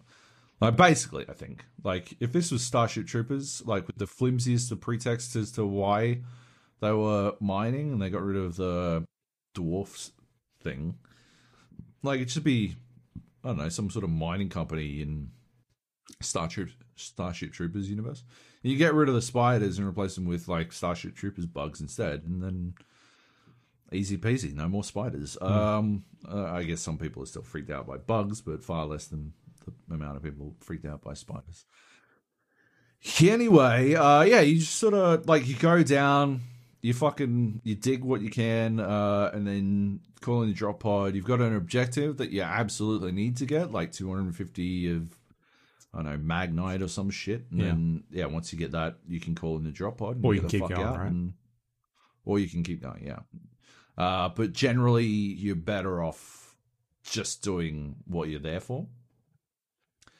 It's got a bit of a like a because like it's got one of the like I don't know if it's specifically a director, but I definitely get the feeling that the longer you stay in a world, the more higher tier enemies it will send at you. So it'll start off by sending you like some basic spiders and maybe one Praetorian bug, uh, which is a bit of a prick to deal with. Uh, and then, but like if you stay on there for ages, it'll start sending like five Praetorian bugs and the Overseer or whatever the fuck it's called, and like just like more and more bigger bugs that are difficult to fucking deal with, and like costs more ammo for you to deal with them, and so it's in your best interest to get in, get the ore, and get the fuck out as quickly as possible. And so, uh, yeah, it's it's very much one of those games where you know you've got to define your own objectives uh, if you're going to like pursue through a level, like push through a level longer than the primary objective itself. Uh, but yeah, once you're done, you get out. It's all good. It's good fun. Um, I think I saw like if if I have a criticism, it's that I sort of see like the loop is sort of laid bare a bit early, like and and it feels like progression is pretty heavily gated behind the completion of missions as opposed to the uh, acquisition of minerals. Yeah. So in that sense, you're also very heavily uh, like uh, incentivized to just wrap up a mission as quickly as possible. Because let's say Gerald's doing like Gerald was our fucking crew leader, so he was deciding what missions we were doing. And uh like he was he was like oh well yeah it says we do this and we'll get to upgrade our gun and we do it. And it turns out like only he's like able to upgrade his gun because of that mission right and there doesn't seem to be a lot of overlap right we had to do a different mission to get me one third of the way into upgrading my gun right or like sorry i should clarify it's not upgrading the gun it's like getting a better gun right? Like I can upgrade my gun with minerals, or I could get a better gun by doing these missions, right? So Right. progression is does feel heavily gated behind, uh, yeah, the like actual fucking uh missions themselves because the better guns are hidden behind missions, while upgrading the gun is is pretty. Yeah, pretty much just minerals. Which, yeah, I don't know. It's it's also a case of like if we're doing those missions, they might not take us to places where I can get the stuff that I need. Yeah. You know, like my I needed these pearl things, uh, but there weren't missions to get pearls, Yeah. And it's like, okay, so So what are you doing then? Yeah, what what why am I on this fucking mission then? Right? Like it doesn't I'm not achieving I'm not getting anything out of this.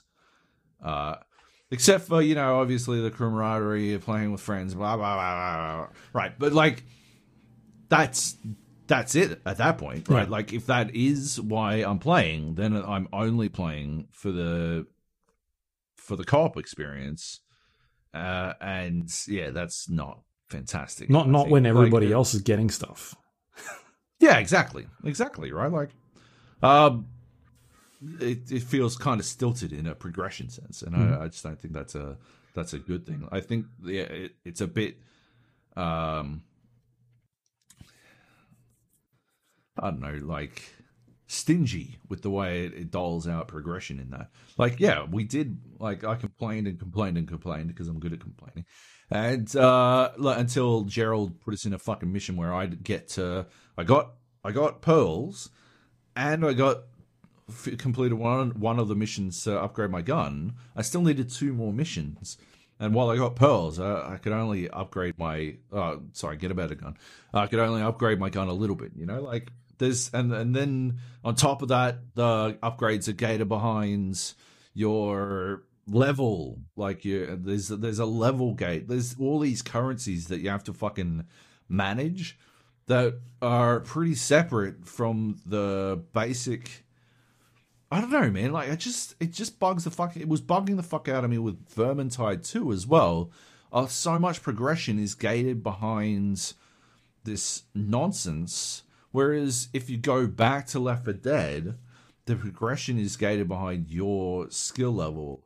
And so there was this balancing act of like learning a level and accomplishing your goals while also like getting getting through it, you know? And so we were doing quite well without having to learn anything, just based off our pure skill alone when we were playing Left 4 Dead, right? Pure skill alone, pure shooter skill alone got us through a fucking like that entire first campaign up until the end when we had to learn the level because we reached a point where like I'd go down on some fucking level and you guys weren't able to get to me to fucking get me back up because you couldn't work out where the fucking stairs were or the same when like you were downstairs putting the fucking fuel in the car and we we couldn't work out how to fucking get up to that last fuel canister. And if we'd just fucking done it we would have been fucking we would have won. Yeah. like that kind of stuff you know like we just yeah i don't know man. Like that's that's pure progression. That progression is all gated behind player ability. Mm-hmm. And in deep galactic the progression is gated behind like nonsense shit like other stuff outside of external stuff and i just i i really don't like when that is the case mm-hmm. you know if it was just mining min- minerals, like if the only thing gating my progress was mining minerals, I'd be cool with it because that is It's your ability. directly gameplay related, right? Like that is what you're fucking doing. You're a dwarf mining minerals, right? But when it's oh, and you've got to go to do this mission, it's not like it's not like the missions are themed or story related. It's not like we did a mission like the fucking upgraded gun shoots like I think f- a freeze gun, like it's a freeze ray gun. It's not like oh, uh, you're on a snow world and you've got to go get this research or anything. It was literally just you've got to do this mission. That's it, right? And it was on a sandblasted world, and uh, and it was basically one of the mission types we'd already. I think there's only like five mission It's like a types. It's one of the ones we'd already done. It was it didn't have like story to it or anything like that. Like even that would be better than what it what was, which was essentially just it's gated behind a, a mission because it's gated behind doing a mission. You know, that annoys me. Um, but I had a lot of fun. We like we were like I had a lot of fun that I could recognize was well beyond uh, the co-op experience, and I was having a lot of fun in the co-op experience itself. Um, the the boys, Baz, Doctor E Three Money, and uh, Praetorian. Um, yeah, they're lucky I was there, eh? I'll tell you what, those boys are lucky I was there to carry them. I tucked them up into my fucking papoose. The amount of times we'd get to the fucking end of a level and it'd be like kills, and there was one, there was one time, legit, there was one time where I had more kills than Baz and Praetorian combined combined. And they're like, ah, Joe, bah, you know, what, what, like, get fuck out of here. You got a flamethrower. Like, it's so easy for you to get kills. That's horseshit, boys. That's not how that works. The flamethrower does all the starting damage, and I paint everything until it's on fire, and then I just turn away, right? So if you guys were actually shooting them, you would be getting all those killing blows. I would be getting fucking nothing. That's that's what's happening, right? And then one level, a couple of levels later, Baz dropped out uh, to go watch The Last Dance, and uh, it was just the three of us. And uh, Gerald had, because Gerald had been fucking, sorry, Praetorian had been like upgrading all his shit, right, at our expense, nevertheless. But uh, upgrading all his shit, he had like these turrets and he had these proxy mines. And uh, the turrets, he'd upgraded his turrets so they had like more range. They had more range than my flamethrowers. And then the level that we were on, we didn't have to move anywhere. Like Oh. it was literally one of these. There's there's one mission type where you basically just you you never like a go anywhere. It's yeah, and uh and so like he dumps all his fucking turrets down, and then he's got like a billion fucking proxy mines around the place, like just fucking everywhere. And he keeps calling in ammo resupplies, and because there's only three of us, he takes like one ammo resupply does half your ammo. Um, but because there's only three of us, they always do four. He takes two, so he gets all his fucking ammo back, and he just keeps putting more fucking proxy mines out. And then when the waves come in, like things were dying before I could even shoot them. Like they were outside of the range of my fucking flamethrower, and you had to stay inside this dome to like to keep the fucking fuel cells charging or some shit. And then at the end, he's like, "Oh, guys, oh, I don't know, eh?" Because he's Canadian. oh, I don't know about this, Hey, How, who's got the most? uh Who's got to boot the most fucking kills this time, eh? And I'm like, get the fuck out of here, mate. You fucking spent like the last four hours upgrading all your fucking guns while keeping us with fucking garbage. And then you fucking set us, set us up so that we like, get the fuck out of here, Canadian fuck. Anyway, it was fun. Like, that was fun, right? Like, I had fun 100%. Um, but, like, ultimately, I think the game has issues with its progression system that, uh, like burn me out on it Yeah. a little bit. Like I don't, I'm not, I don't feel inclined to go do the same missions over and over so I can grind out. Right. I just don't like grind, man. Like Could have been playing Sea of. Thieves. could have been playing Sea of Thieves, you know, where there's no grind at all. oh god, no, there's so much grind. Um, but speaking of grind, uh, gives me a pretty good segue into uh, another game that I've been playing, Terraria. Uh, Terraria had its final update, Okay. um, 1.4. It is a giant, giant update. Something like 20 pages of patch notes, uh, including and and it and these patch notes didn't include everything.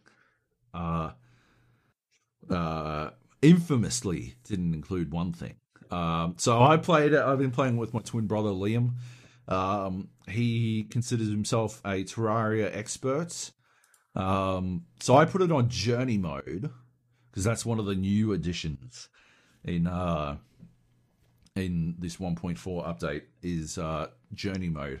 Journey mode is pretty cool. You can only play journey mode with a journey mode character on a journey mode world. You can't like take a journey mode character into the regular worlds, but I think you can switch like you can take a non journey mode character into like any different level world. Like you can take them into a normal uh, world or a medium core world or a hardcore world. You can do that, but if they're journey, they have to stay in journey. And I think journey journey sort of pitched as like the easy mode, but what you can do in a journey world is change the difficulty level however you like.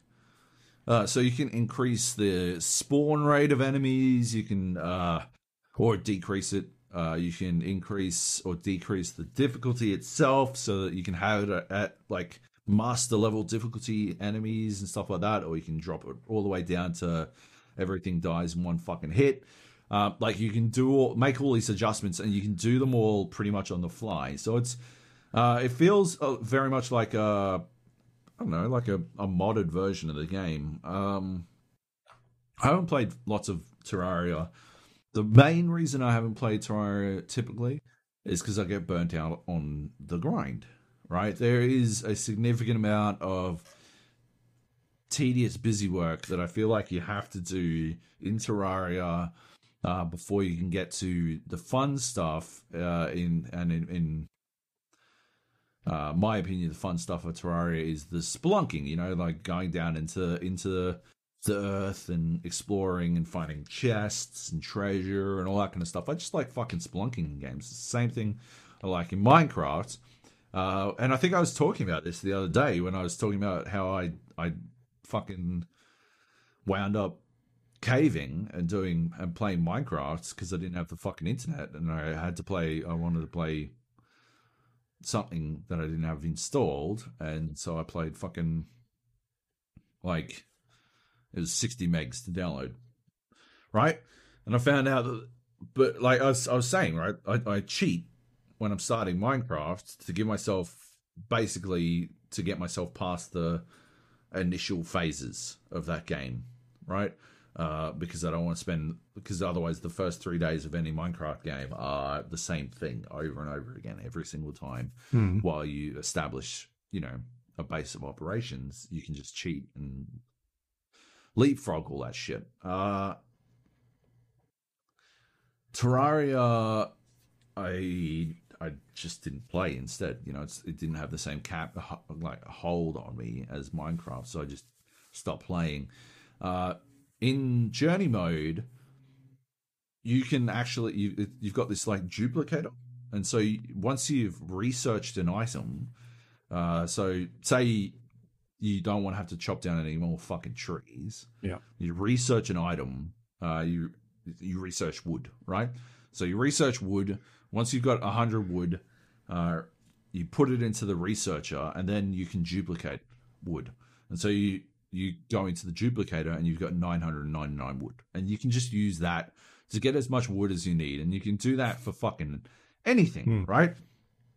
And just shortcuts a lot of the fucking grind, right? Like normally to get 999 wood, you'd have to cut down fucking 900 trees or some shit, right? Like instead, yeah, nah, no need. You just fucking chop down, I don't know, 10 trees, you get 100 wood, duplicate it, you can build whatever you need, right? You can use that for a lot of things. I think they maybe should have du- like balanced the duplicator better. I think maybe its implementation might be a little bit goofy because obviously after I worked out the power of the duplicator, uh, I immediately um, duplicated uh, bronze coins. And once you've duplicated hundred bronze coins, uh, you can you can make them infinitely, and then uh, a hundred bronze coins turns into one silver, and so you can just get that many. Like you click a hundred silvers, and you get a gold, and you get click a hundred golds, and you get platinum, and so basically I've got infinite currency. Uh, so they sort of goofed in that sense, uh, in that they didn't, you know, really do that correctly. But um, other than that, like it's basically just a way to reduce the tedium, the tedious parts of that game. You know, like uh, you got to make torches, right? You got to make torches so you can dig deep, right? Uh, either when you get to a point where you're out of torches, you you return to fucking Back to you service. return to your home and you got to go through it all again. Or if you've got the duplicator, you just fucking make more fucking torches, which is fantastic. Replicator, we're calling Um, it now. All right, We're on Star Trek. Okay. we're all Star Trek all day, baby. Uh, we love Star- no more Star Wars on this podcast. Um, yeah, no. Uh, so yeah, well, I just replicate some fucking torches and fucking on I go. Uh, the torches I will come back to because uh, they led to something fucking hilarious. Uh, but anyway, so I was just having fun. Like I was having like the sort of fun that like fucking losing time fun. Like uh when the when it came out, I spent fucking 12 hours playing it and my wife's like, "Uh, you coming to bed or what?" I'm like, "Uh, I think it's I think it's dinner time or something." Uh, do not think it's bedtime, and no, it was bedtime. Uh, and I'm like, "Alrighty, well, I guess I just lost a fuck ton of hours. I just like went down the fucking rabbit hole of this game, uh, which is awesome, you know. And it is, it is this, it's when the grind is gone, Terraria feels so fucking good to play because it's basically just about hunting down, you know. Uh, I play it with a, a wiki uh, up next to me, but not. I don't have it like on all the time. I've got it only for when I'm like stumped on what I'm supposed to do next. I like uh, if I'm immediately like the moment I get stuck, I just start digging down. Right, I just get out my fucking pickaxe and I dig straight down, and that sort of thing is pretty cool. Because you'll eventually get to the next layer, and then when you're at the next layer, you like work something else out. You're like, oh, so I've got these things, and I need to avoid spiders. Uh, but you know, there's acid pools or some shit. Like, and you work that out, and this hurts me, and then you get a bit lower, and there's lava pools, and you're like, okay, uh, I can't fall in the lava because I'll die immediately, and then yeah, like once we we died in the lava a couple of times, so uh, we worked out instead that what we wanted to do was like farm up the resources we required to build these. Uh, there was like there's a potion that you can use to teleport to someone, um, and it just dramatically reduces the uh, the time you need to spend in getting back, to, like returning to someone, right? Like instead of going through the fucking maze of tunnels that you've dug um, to get all the way back to them, you just teleport to them. So instead, we prioritized getting the resources to make that potion, you know, and you know that cascading i always talk about it but the cascading fucking set of priorities and how it always changes depending on your interpretation of events and i always you know i, I really like that in games i like it when games execute that well and uh, i think with the the help of the replicator you know i think regularly the um the priority set would be oh well i you know i got to make sure i get wood so i can make torches and i'm to get this so I can make that or whatever. I need enough wood so I can build more uh, rooms on my my house so that more people come to live in it. And I got to farm some gold so I can buy this or uh, whatever. Instead, it's just about whatever you feel will help your progression next. And if you're very careful about how you use uh, like wikis, you can like dodge um, getting too much information, getting information that will over inform you on what you should be doing next. Mm. But you can j- get just enough to drive you in the right direction. Like last night, I got this this combiner thing uh, that allowed me to like combine multiple items, and I knew like I could I could tell that I had some great items that I needed to combine. So instead of like, I didn't go too far. I just sort of looked up one of the items and I looked at what it could be, like what I could combine it with. But that sort of led to like meant I after I combined those two things, I realized I'd be able to combine another couple of things that I had in my inventory, and like I was able to combine combine a bunch of shit into one like super item, which was fucking cool. Like I just went down this rabbit hole and my character wound up being significantly more powerful as a result of like just a couple of combinations. And I was led to a, a bunch of interesting places. Hmm. Uh, fought a boss. Like the amount of gameplay just hunting down this one item resulted in was fantastic.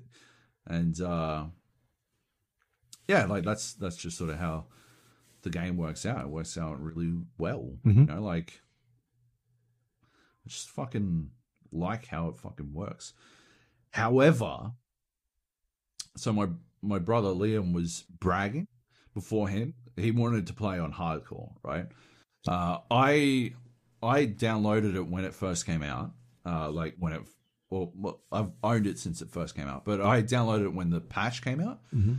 I jumped in and like I don't know what the fuck was going on, but like 400 fucking. I was in Journey, which I I sort of thought was easy mode, but I hadn't really looked into like adjusting enemy difficulty or anything. And it was sort of it's set on a default.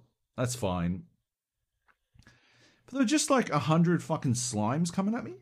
I don't really know how to do anything. All these slimes are coming and fucking me up, and I'm like, Liam, am I supposed to be getting fucking gangbanged by slimes non-stop on easy mode in this fucking game? I don't understand. And he like responds with, uh, what? Are you dying in Terraria? I'm like, yeah. On on easy mode, I'm like, yeah. It's like, I quit Terraria because it was too easy. Uh, I'd, I'd I'd been playing it. I, I've I've got like 400 hours on the fucking hardest difficulty. Like, it's too easy. That game's too easy. You are shit. Stop being shit. I'm like, fuck you. Come and show me. Come and show me what what it's like to be fucking a, a, a walking god at video games. So he jumps in after some dicking about. We managed to get into the game, and he he's not having any trouble fucking murdering these slimes. Um, it turns out, essentially, I hadn't really like what I needed to do was build myself some shelter so I could like take on the slimes at a bit more at a bit of a you know better pace as opposed to just getting like nonstop rammed by them. And uh, yeah, I was I killed some slimes. Uh, you know, I was getting the, the the hang of it, and we go fucking digging. And we reached this point like on the first day, about like five hours into our play session, and uh, we reached like the I think it's the bottom layer where there's like shit tons of lava and there's all these demons and all this kind of shit. And Liam's just like fucking dying non-stop and he can't like find any of the shit that he's trying to find. He's like, I don't understand. This game like nothing is going my way. Nothing is go- like I I haven't fuck I haven't had a good drop in fucking ages. And every single fucking little thing that I do like I fuck up.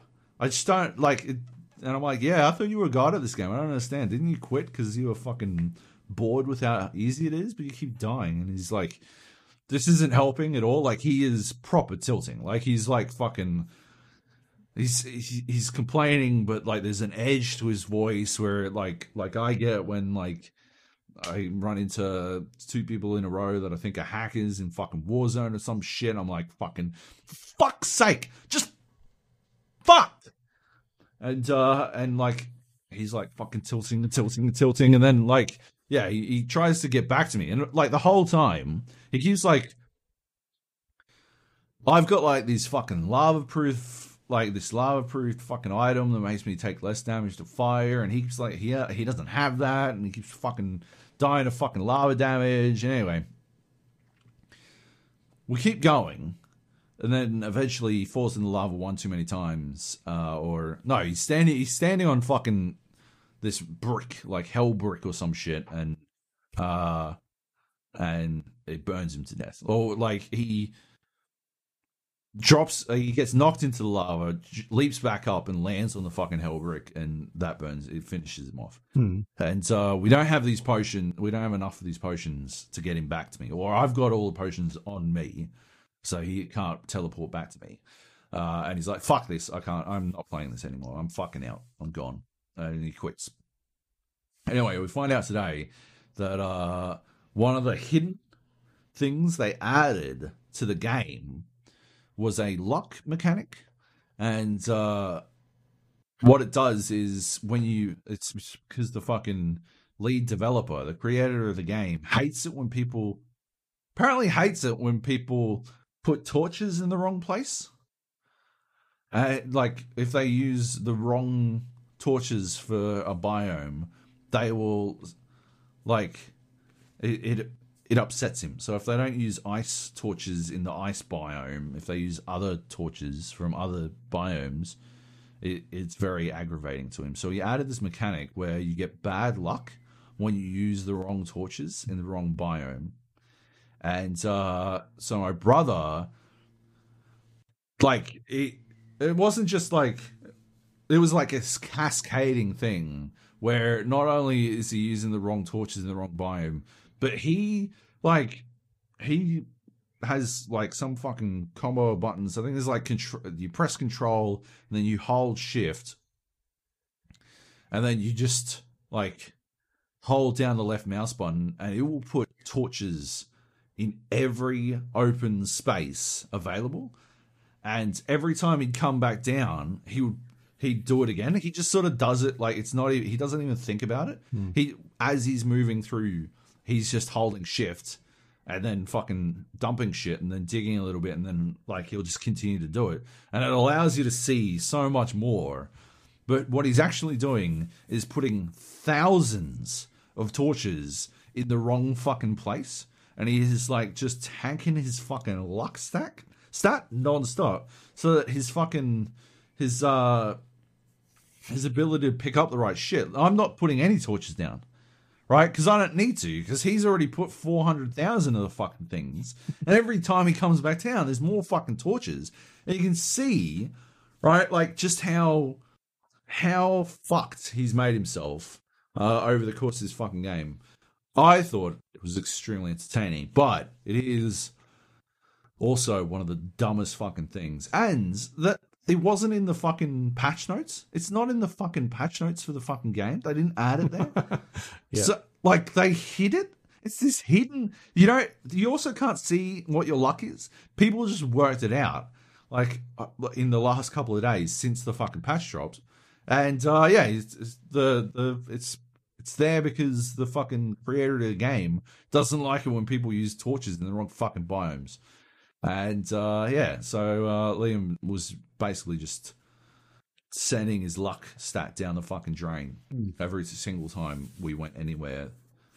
It was hilarious. Uh, and then, uh, yeah, I summoned the the big boss by accident, uh, and that was the last time we played on that world because we couldn't pre-summon him. All right, we kind of fucked it up. We didn't really prepare for it. I just did it by accident, and it fucked us all the way up. And we just sort of had to fucking deal with it, but uh, we weren't really very well prepared to deal with it.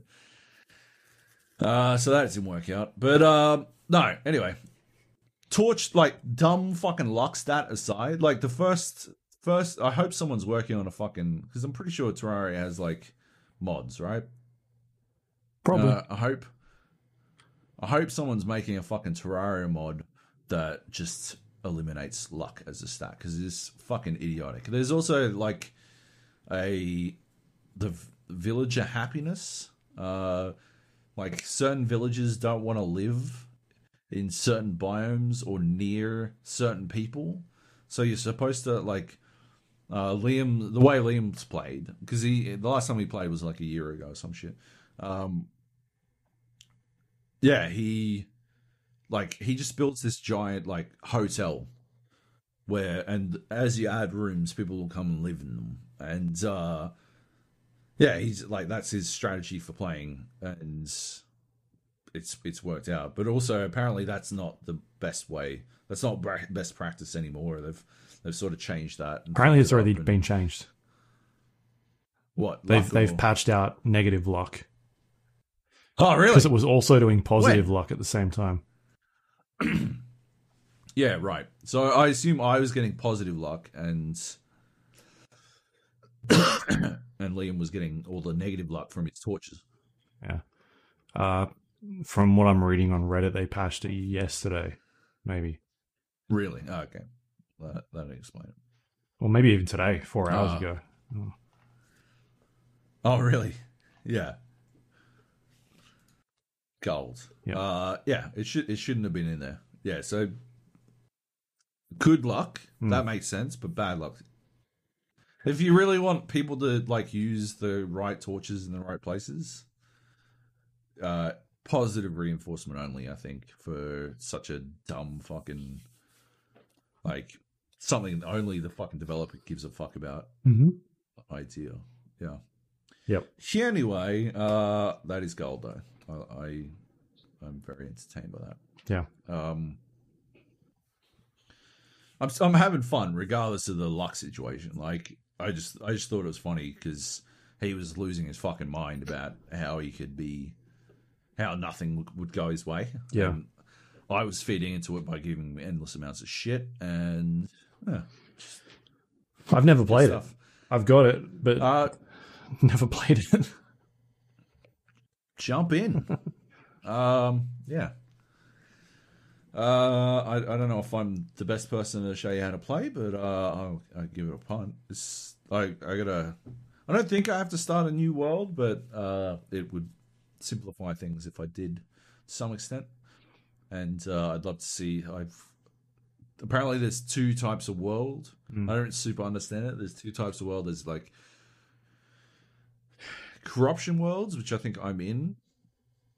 And there's like a, a shadow world or something, which is or chaos world or some shit, which is the other type, which I'm not in. I'm not a part of that world, and so I don't get to fight bosses from that world or whatever. Um, but yeah.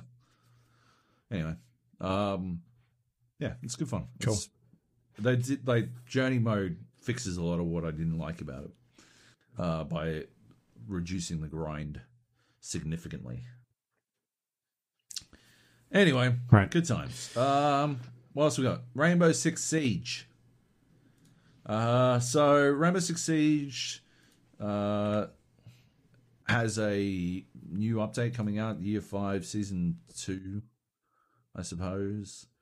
Um, and it's got two new operators, uh, a rework for House, and they've reworked Amaru to make her significantly better. Mm-hmm. Um, and yeah, I got to play it on a preview test server with a bunch of other um, Aussie game journos and Rainbow Six, like people in the Rainbow Six community. Yep. Uh, we had 10 people playing. Um, I had a lot of fun. Uh, we're exclusively playing on the new house, obviously.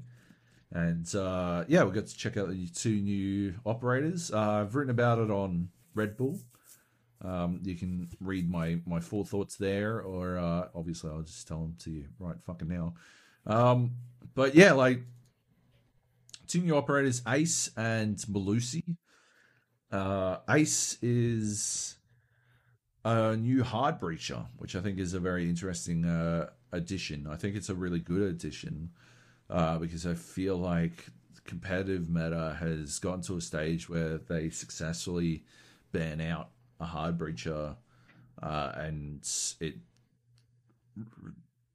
very much restricts the um, the options. You know, uh, or if they ban out both hard breaches, uh, yeah, there there are no opportunities for hard breaching, which really really hurt attackers.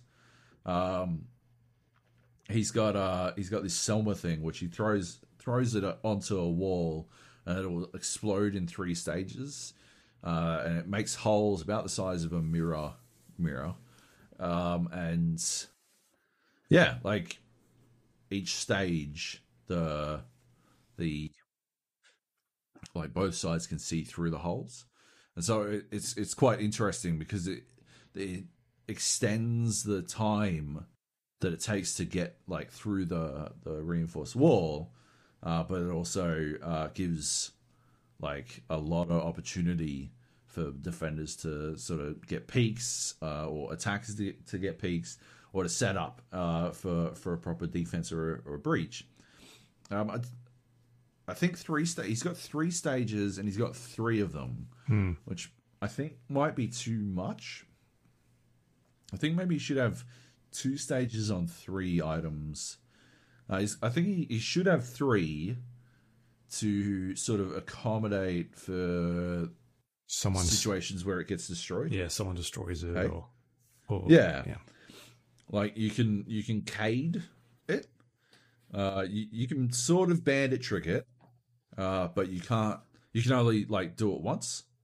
So uh, you can put the bandit trap down on the reinforced wall and explode it, but he can throw another one out immediately, and you can't like take. You can't put it back down again fast enough. Like he'll get at least one hole open. Uh, it's not like thermite where you've got to like prep it and then place it and then explode it and then like the whole burnout thing it, it doesn't take long enough for that to work um but cade you can actually you can do um pretty well. And it's it's a good way to to bait out some cades and or to to stop the breach entirely. Uh so th- I think he needs three, but I think it should only do two stages. Because two stages you'd still be able to crouch walk through, or you'd still be able to vault through like it's a window.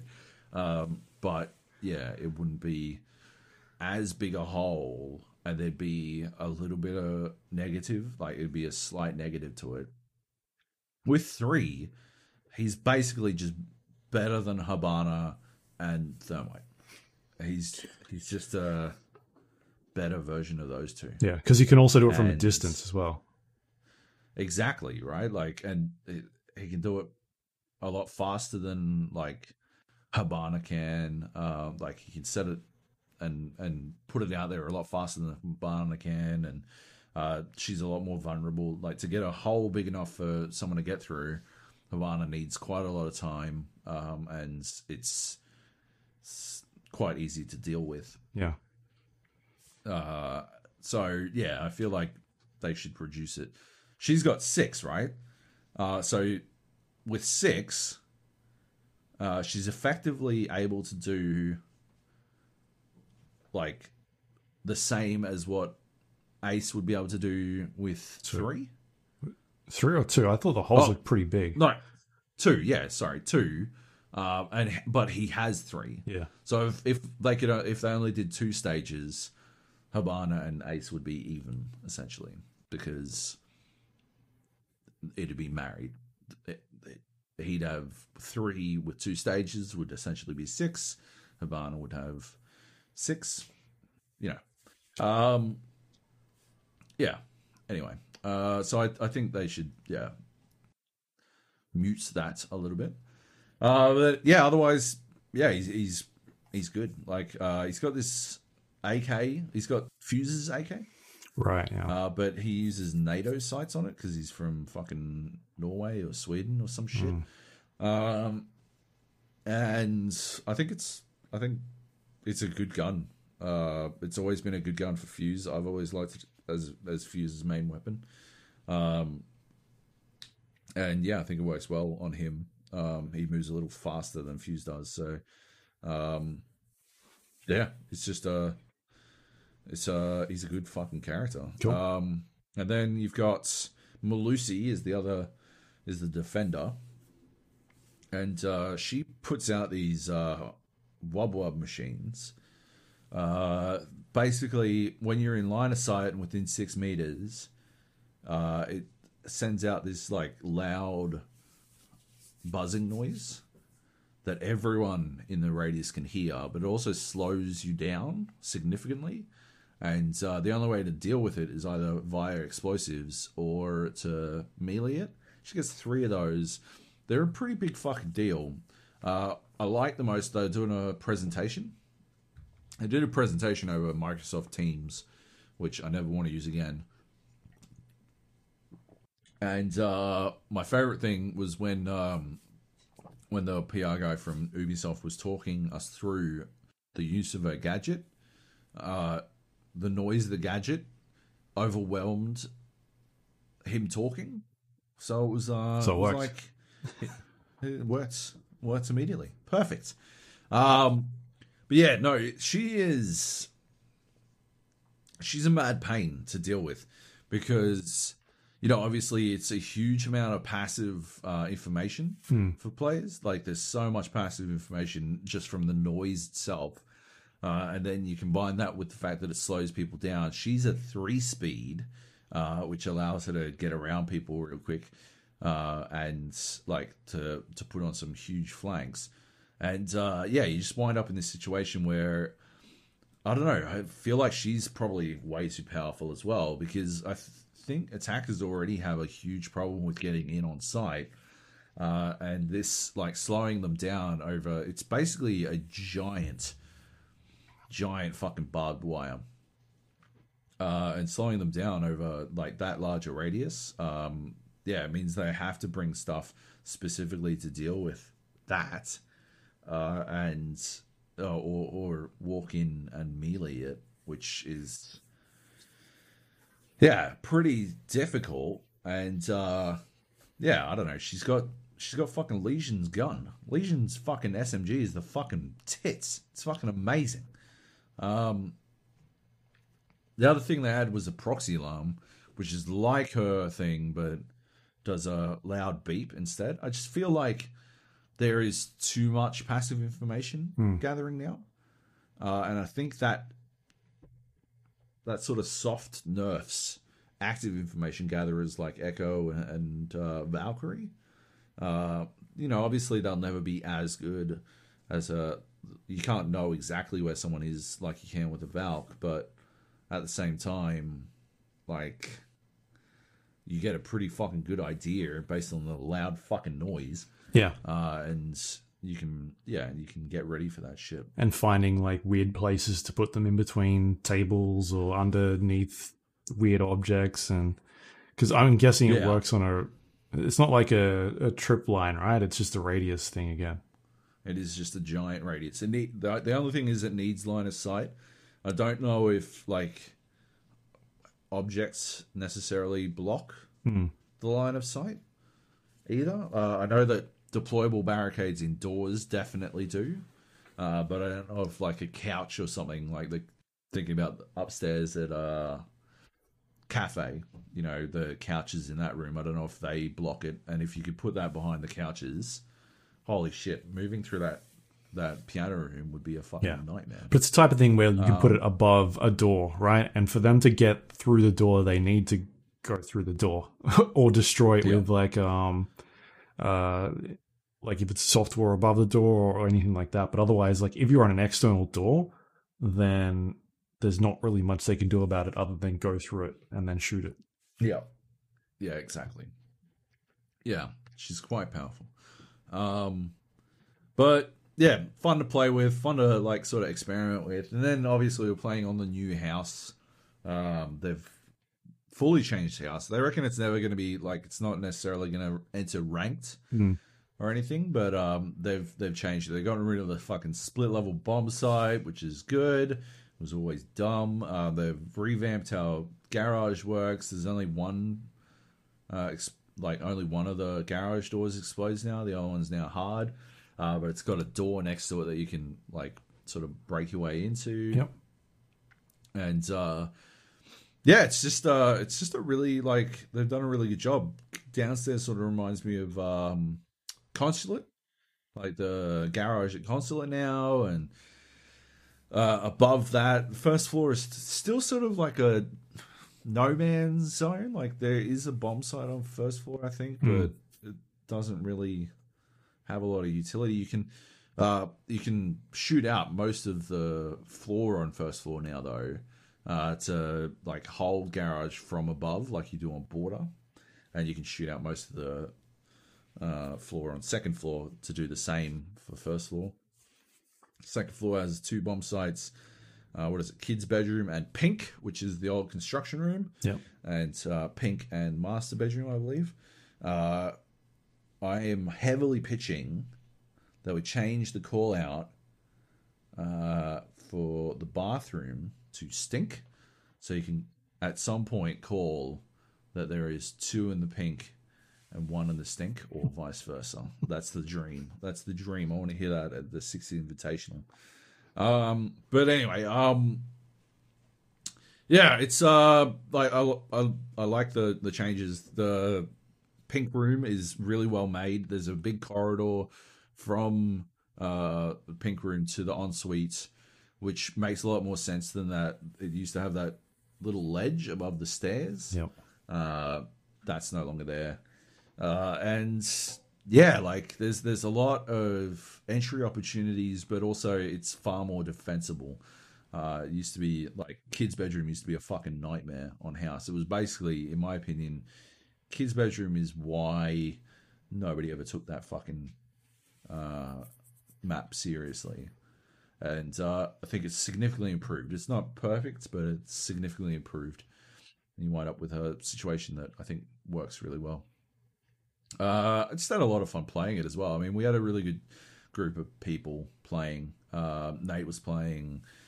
We were on the same team for a lot of it. I was playing like shit early on, but I was sort of just playing, like experimenting with like the the way the operators worked. Um, and then, yeah, uh, some people were going like full sweat, like full strats and stuff. Uh, and I thought that was a bit weird. Uh, I certainly wasn't getting on board with that stuff, but uh, got to play with the new Amaru.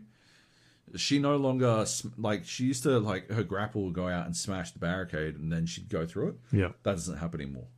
Now the barricade smashes when she's going through it, which is exactly how it should work. Yeah. And it looks like Like she um she gets her gun up quicker. Is that right? Or Oh, 100%. Yeah, she's got it up as she's getting to the window, uh, which makes her actually useful. It's basically a breach, right? It's like the swing breach yeah. off through a window, right? Which makes sense. That's how it should be.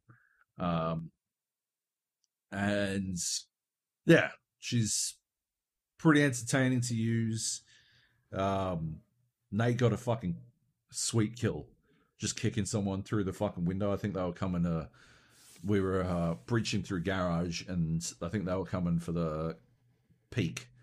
and uh, he just happened to be fucking zipping his way up as they were doing it, uh, which was pretty good. Uh, full murdered them, and yeah, that was funny. I like that. Um, I got a sick bomb plant as Amaru because uh, I noticed that nobody was on site on they were pink master and uh, nobody was on site on pink, so I just fucking zipped in, planted, and fucking held it. Uh, there was a Melusi right next to me that uh, made getting out of where I was extremely difficult, and also uh, told them exactly where the fuck I was, um, which yeah wasn't wasn't great. I should have probably meleeed it, but uh, I didn't. Whatever.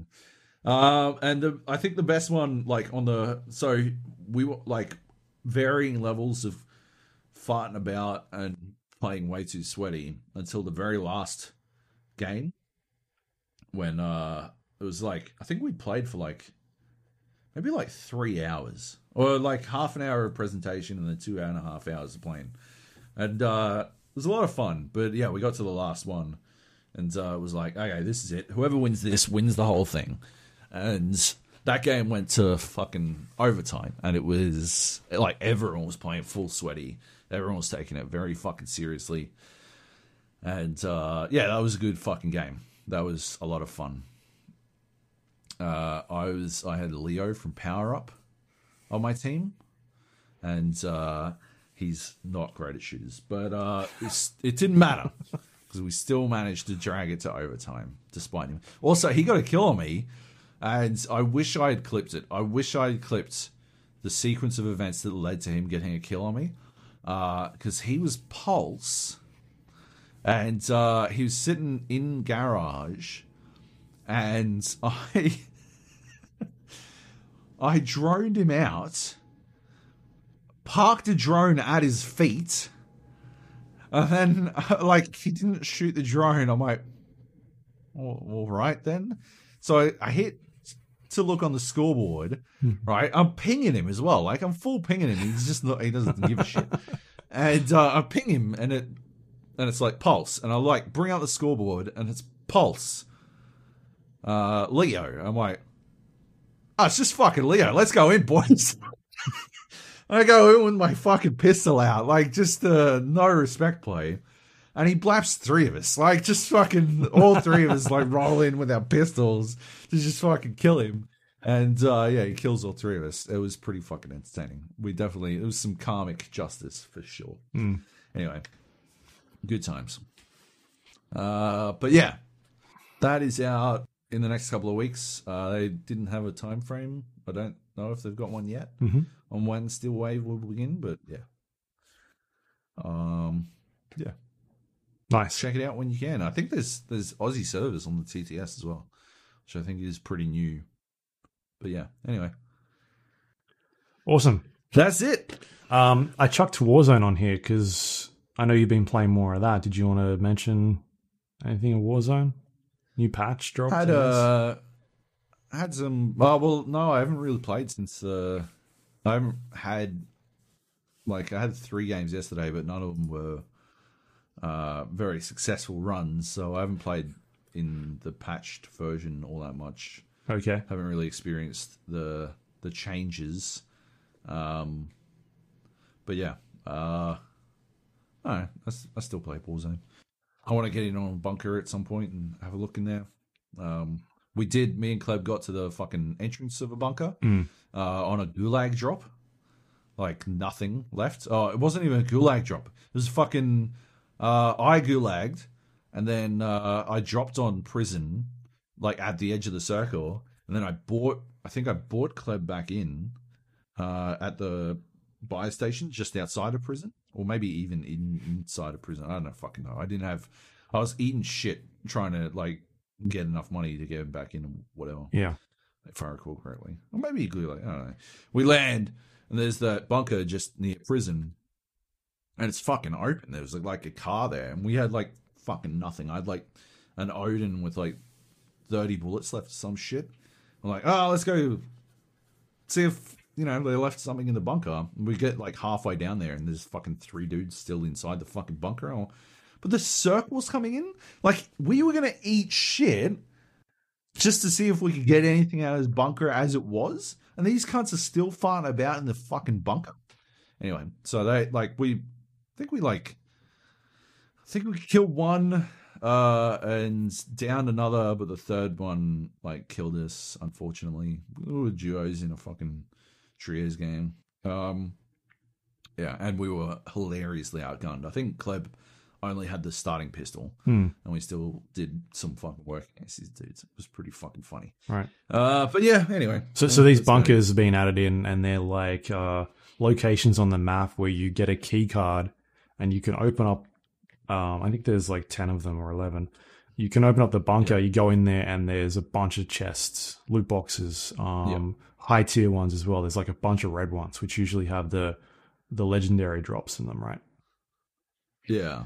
Yeah. Uh, I still haven't successfully gotten into a bunker. We did have a, we found a a red keycard drop. Me, Giant, uh, Kleb. Yep. Uh, and uh, we murdered everyone at TV station. And we're like, oh fuck it, let's go to a bunker. And we got about seventy percent of the way to. Uh, well, sorry. Well, we got about thirty percent of the way to a bunker while driving, Yeah. and we like just barely, barely missed getting rocketed. And then uh, we got seventy percent of the way there, and uh, instead of getting rocketed, we just got fucking murdered instead. Um, so still haven't managed to get into a bunker. But Yeah. one day, one That's day the I'll thing, right? Is um, I think it's an interesting addition. It's very similar to the Apex Legends. Like, uh, you get the key, vault. yeah, you get get Yeah. the key to the vault, and you go and get that. And there's different vaults in the map. They got high level loot in them. But the pr- problem I see here is that, um, a most of I think all of the uh, the bunkers are on the outside of the map, right? I think maybe there's one that is Mm. sort of a little bit little bit on the inside, but not still anywhere near. Sort of, So yeah. you got to be lucky in terms of getting one of those uh, in the circle, and you got to get it quite early. And the second thing is the economy system is still not in a place where I think it's necessary to go to one of these places, right? Because if you're going for one of these, it's going to, like you said, it took you guys a bunch of time to get there. You, you eventually get there, you get this gear, you don't really know what weapons you're getting. Is it worth it in the end? Or is it worth just getting a bunch of money and getting your loadout drop? Yeah. Well, we already had the loadout drop too. Yeah. Like, like this was this was full blown. You go for it as a goof. It doesn't seem like like you. We were like repeat dropping on the Mirage boat and just hitting the fucking uh, the loot vault when we were playing Apex because that was that made sense. That was like Because you get good gear out of it. yeah. You well, can't buy yourself like purple shields and gold shields and Yeah, exactly. Um, uh, but yeah, it's not the same here, right? Like we've already got our loadout. We're going into it because see what see what's there. I don't know.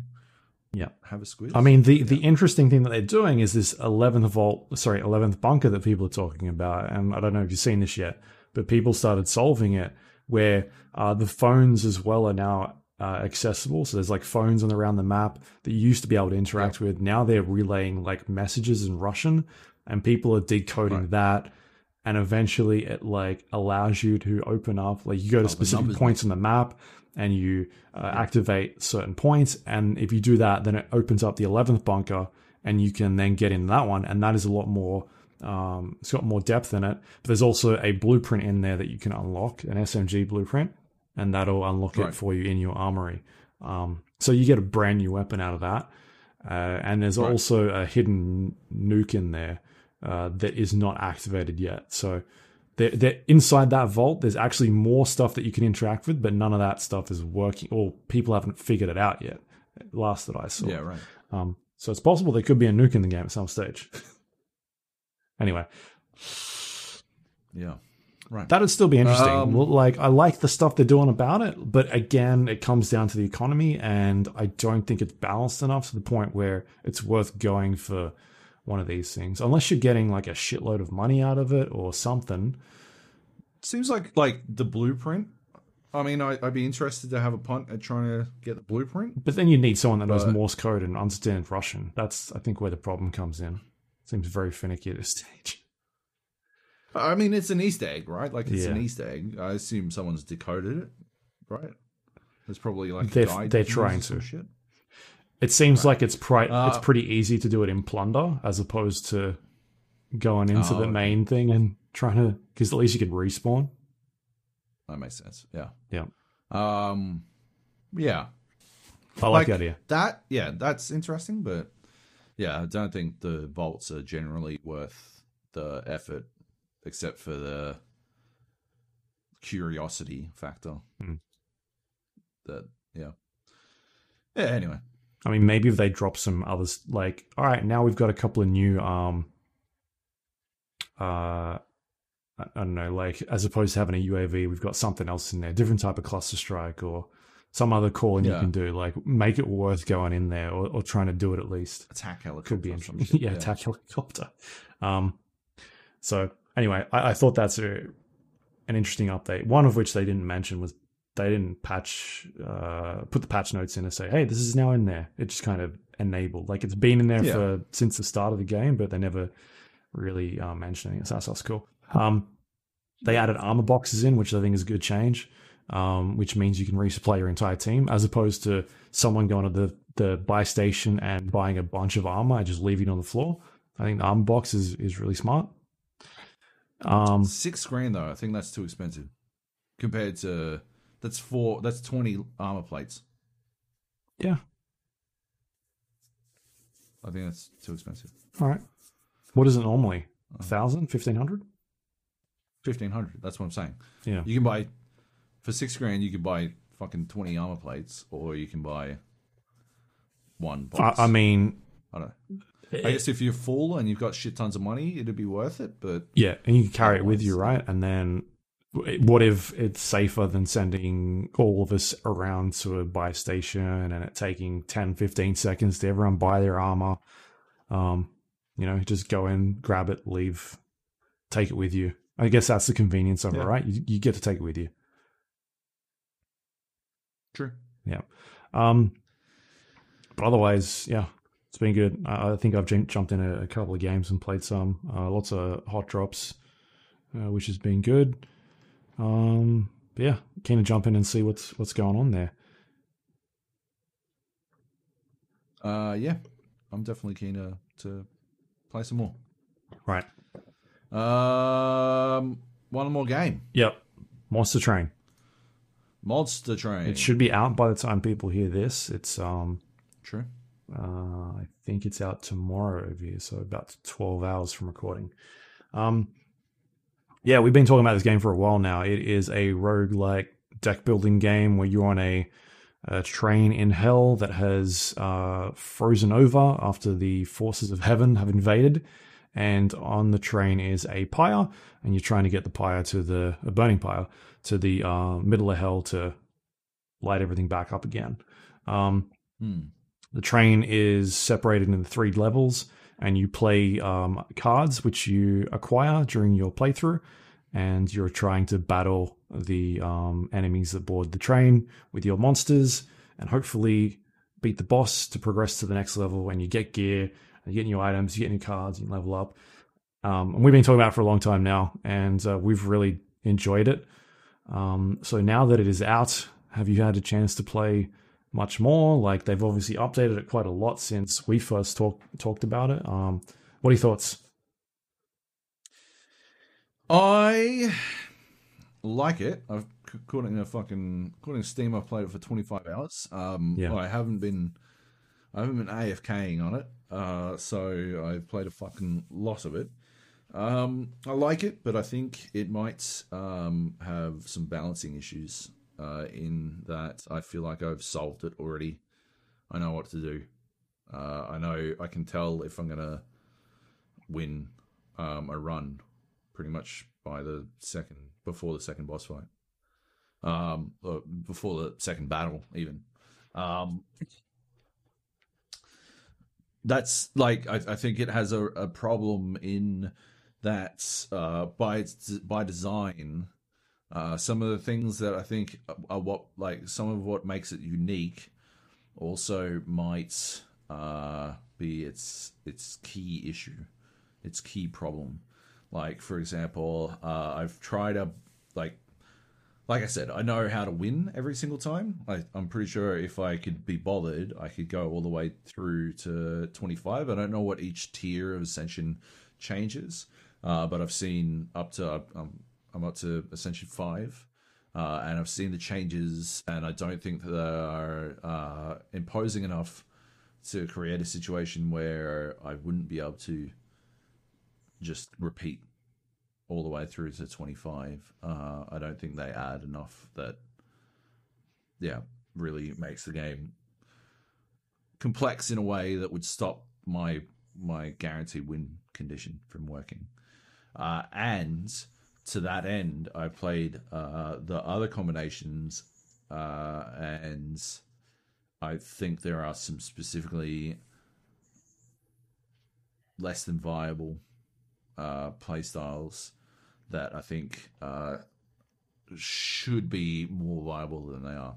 So to explain, um, the PR person handling um, handling the the game, uh, he put together a challenge uh, in Monster Train. So you can share challenges with other people, and what they have to do is then play through the game and uh, and attempt to beat your score. I think that uh, at its core, this challenge system is inherently unfair uh, because like you're not you don't go in and post the challenge of your immediate run, right? Like you don't go in and oh yeah, well I'm going to play one game and that's going to be my challenge run, right?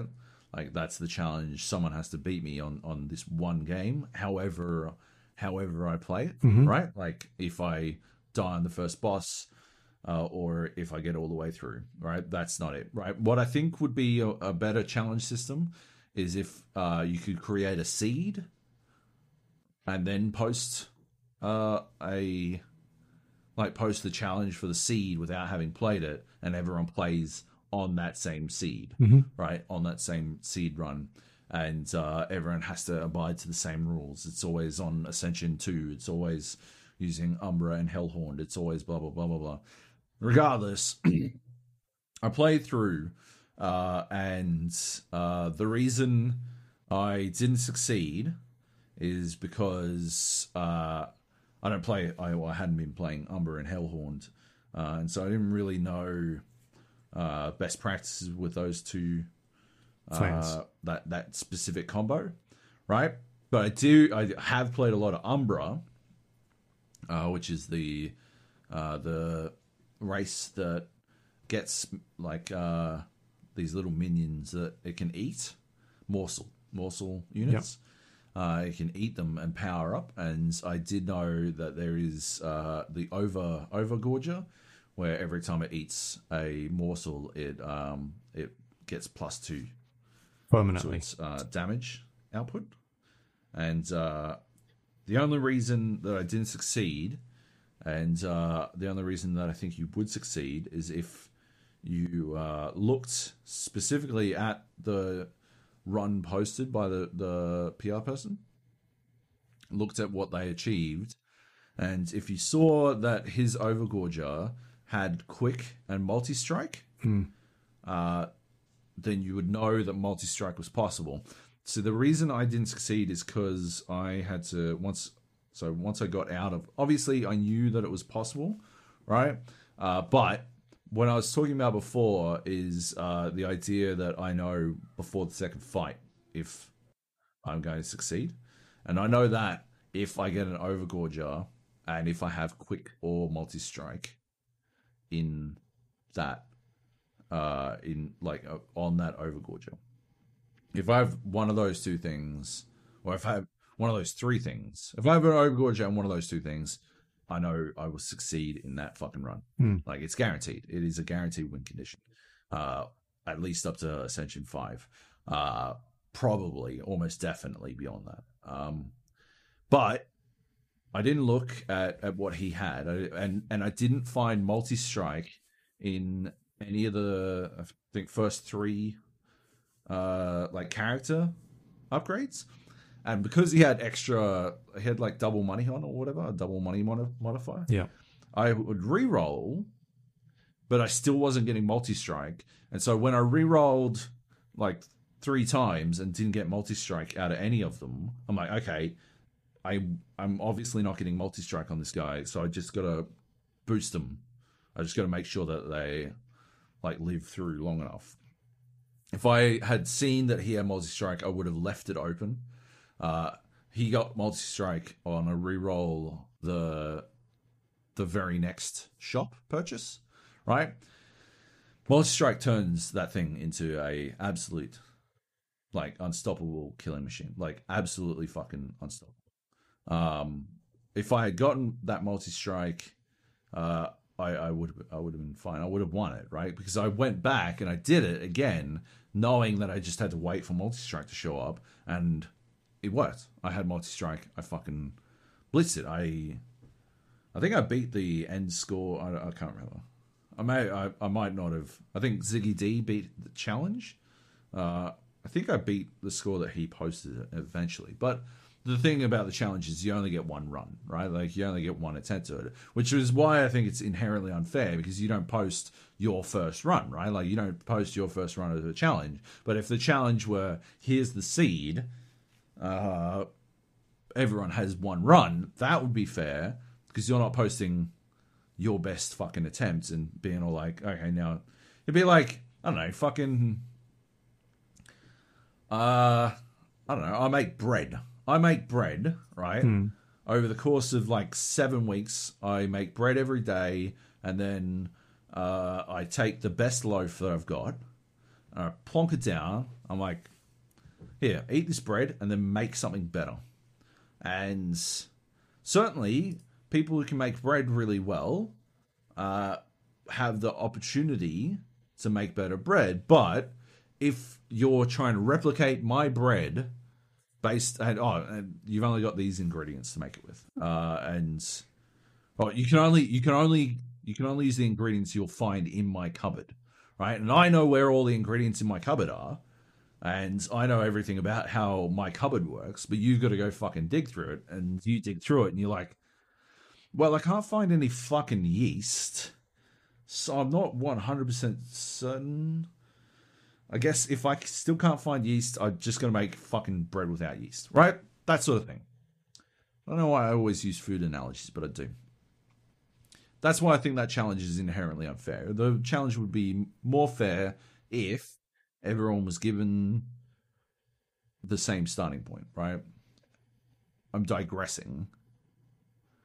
What I learned from that challenge was the Umbra Hellhorn Wombo combo because he had he had a fully maxed out Umbra and fully maxed out Hellhorn. And when you got fully maxed out Hellhorn, they get like this this mad armor stacking um, that turns like basically it's it's a card you can play uh, and you can stack armor fucking years. You don't you don't give a fuck about rage. You don't give a fuck about anything. All you want is an overgorger on the bottom fucking level with armor enough to live forever, and that's it. That's the game. And ever since I've done that, I now win every single time. Like without even trying. I know I will win. It's over. It is straight up over. There is no variance in it. it like the game can't throw anything at me that will curveball that because I already know.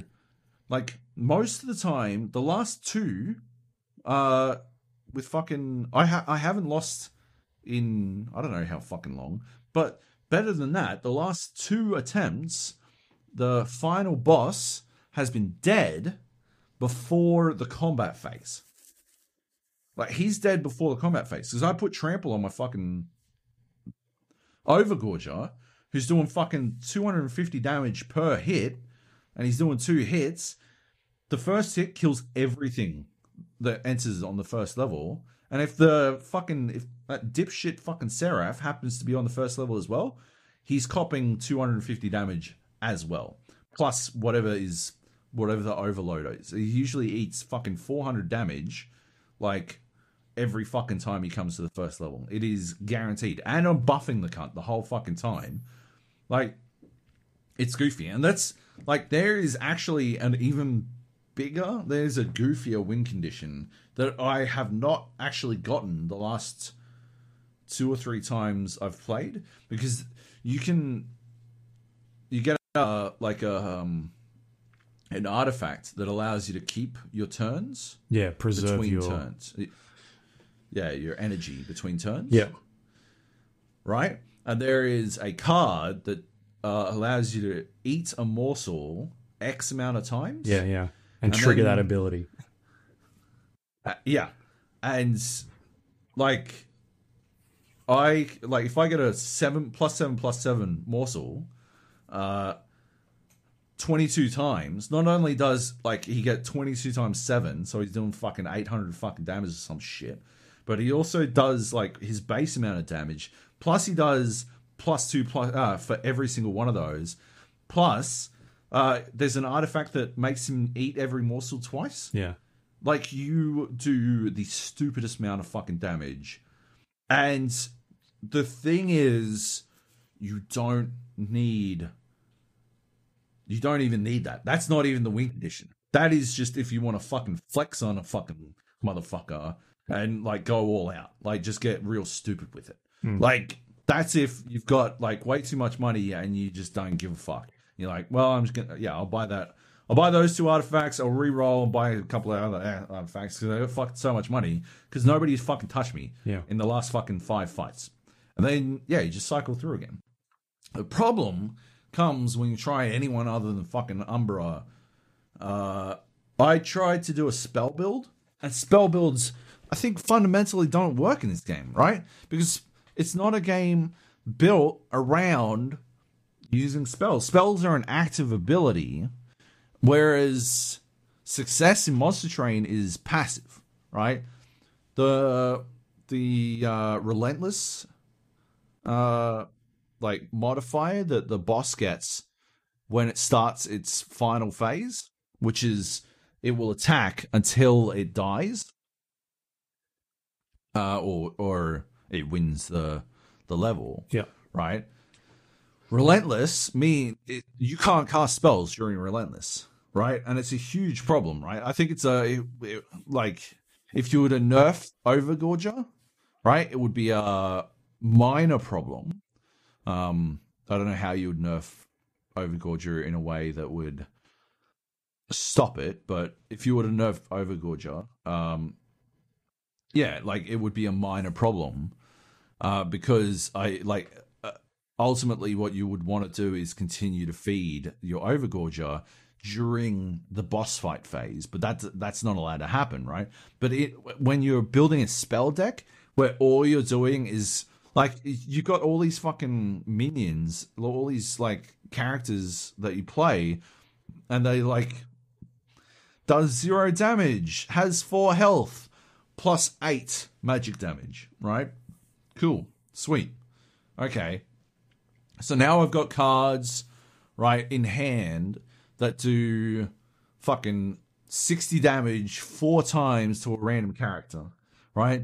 Which is awesome, right? As long as the boss is on that level with the all the fucking all the magic power boosts, right? I can I can dump a fuck ton of damage on the boss at random uh, but I've also like it'll it'll be on like if if he's the only one on that level, then yeah, he's gonna eat a bunch of shit. He's gonna eat 104 four four times six, 240 damage. He's gonna eat a shit ton of damage, right? Uh, but if he's not the only one on that level, if there's anyone else on that level, then he's gonna take reduced amounts of damage. So you instead have to so like when you're playing a spell build, your entire fucking game is beating the boss before it makes it to the final phase because none of your fucking minions are built in a way that allows them to to live through that shit. Like they're just not built that way.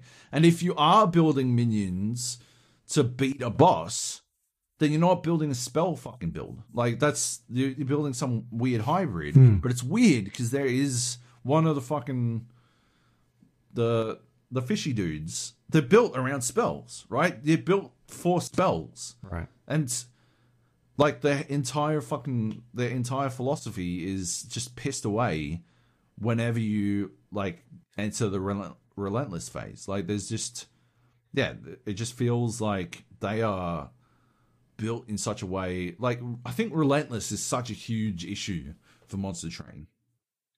Right? Because I think at some some level it has to exist to speed things up and I think it does sort of create a, a significant amount of tension in between rounds.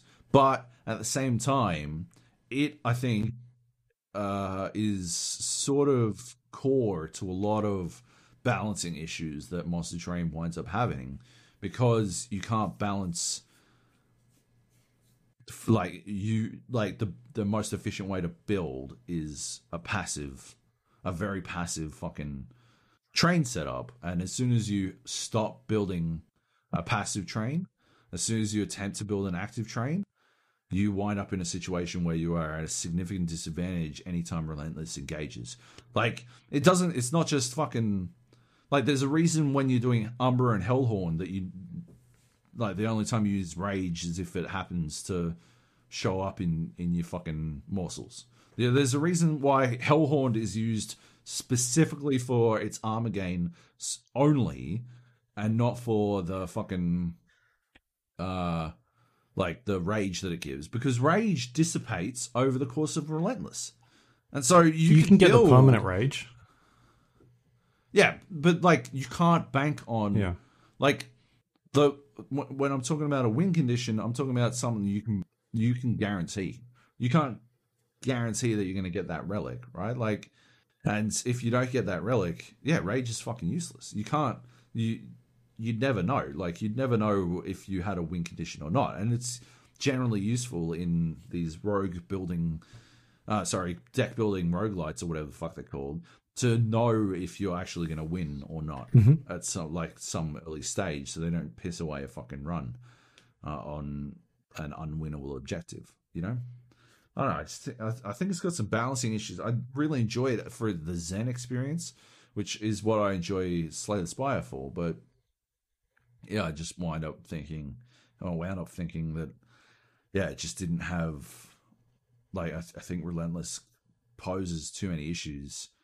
And I don't know. There's a part of me that believes that having found a guaranteed win condition or guaranteed to the point that I'm up to, sort of. Makes I mean, there could be a point where it stops working because there's what 25 or Yeah. more than that um, covenants where it increases difficulty. So that may stop at some stage and you'll have to find some other way. Maybe they know about it and they're like, yeah, that's cool. You can use that up until this level and then try and figure it out, solve the next problem. If it's not level six though, right? How how many runs do I have to do where I'm just doing the same fucking thing over and over? Hmm. Can't I just skip ahead to the part where it's challenging? Right. Yeah, don't- may, maybe it should have like a score modifier. Like if you get this score on something, and then it works out what your covenant rank is, or like Yeah. an MMR or something like that. If you've beat Seraph before he's entered the final phase, like the last fucking three Yeah. games in a row, maybe yeah, you just leapt ahead ten levels and some shit, Hmm. so I can fucking try to challenge you. But Um, I, I- I'd still do like the the custom challenges. I think the thing you're talking about is maybe just because it was set up to be a one off thing. Like you could probably set it up to be have multiple tries if you wanted to, or going no, there. I don't think you can. No, I'm I pretty sure that's that's the custom. Oh, is it? But at Like, some stage they it- could change Yeah, it. that's how it works. Yeah, one hundred percent. That's what I'm saying. They should change it to just a seed or some shit. Yeah.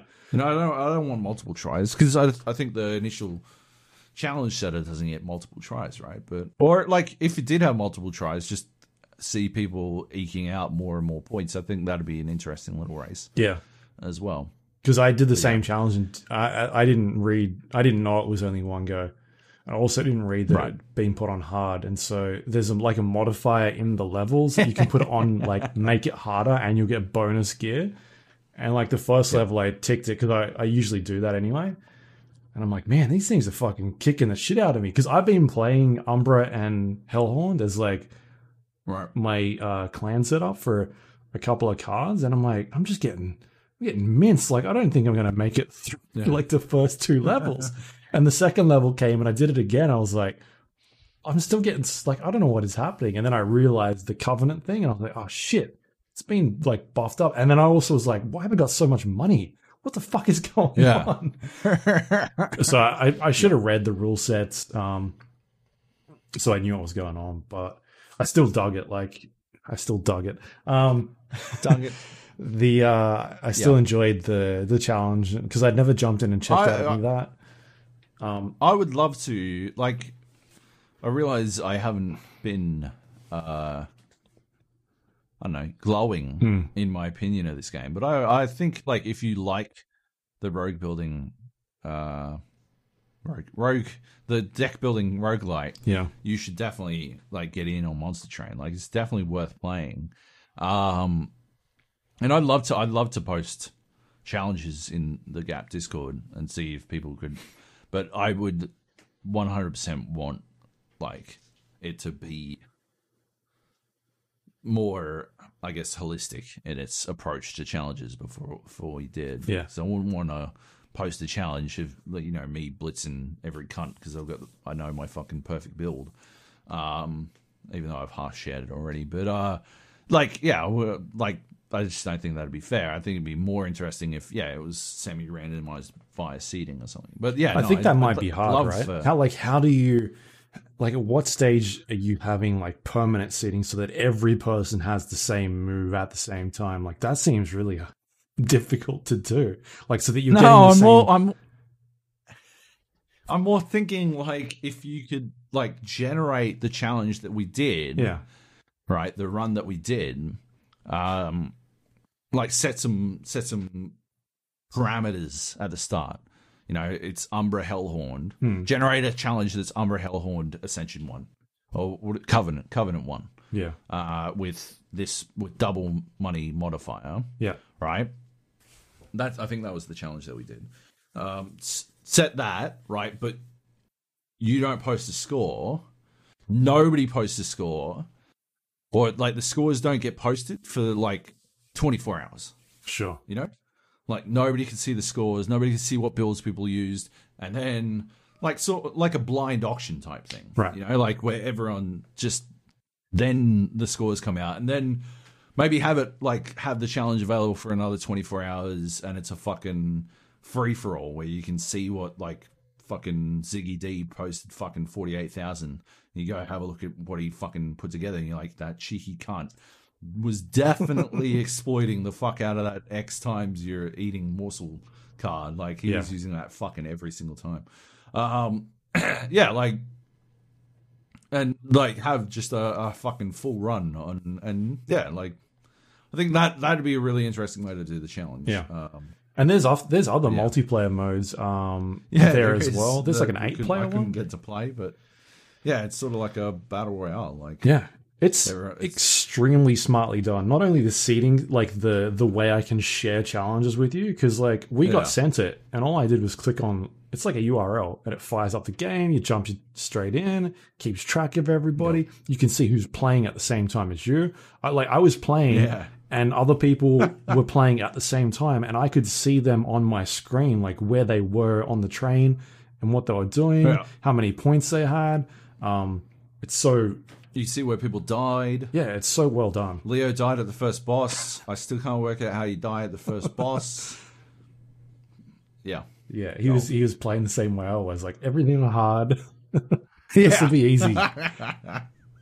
Yeah. Yeah. Must have been. Um, so I want to jump more into the multiplayer, but I've been play- I've been playing tons of the single player.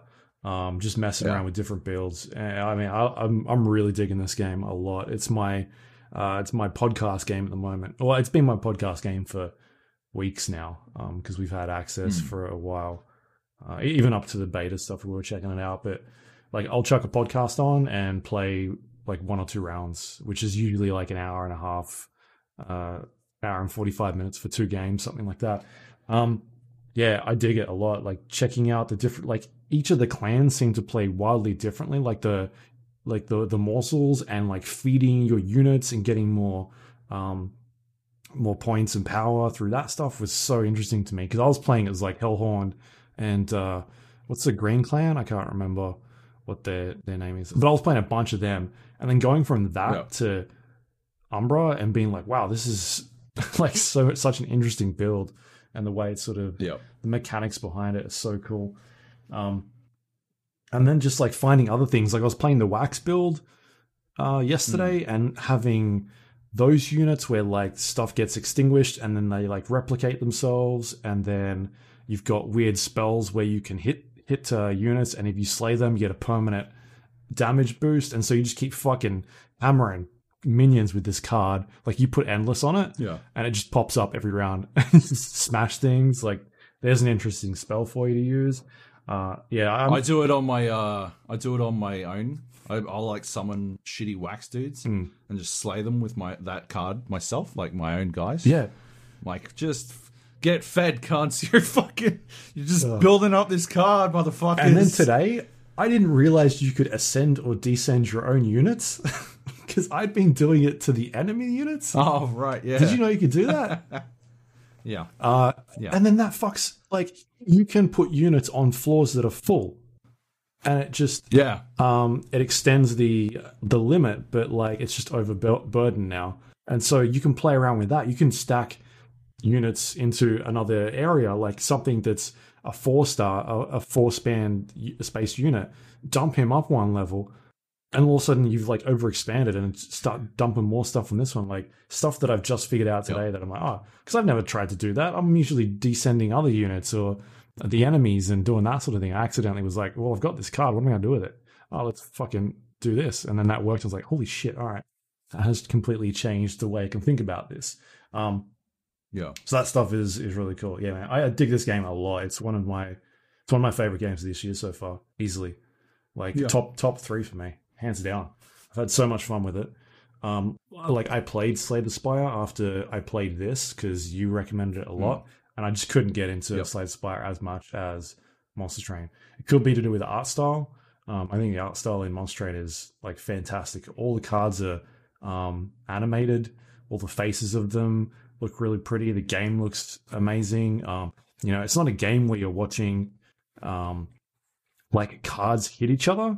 You know, like in a Hearthstone where you put a card out and the card Yeah. goes and hits the enemy. Like you actually see these monsters on the on the train, and uh, they're like battling each other. They're still definitely like hitting, but you can see them animate, um, which is really cool. Yeah. and you get a feeling for like like they've got weight behind them and they feel really good when they're in battle, and you can see what's going on. Like I just like the aesthetic. I like the um the premise of it. The you know being you're the bad guys basically. Like all that stuff is really compelling. I like the multiplayer.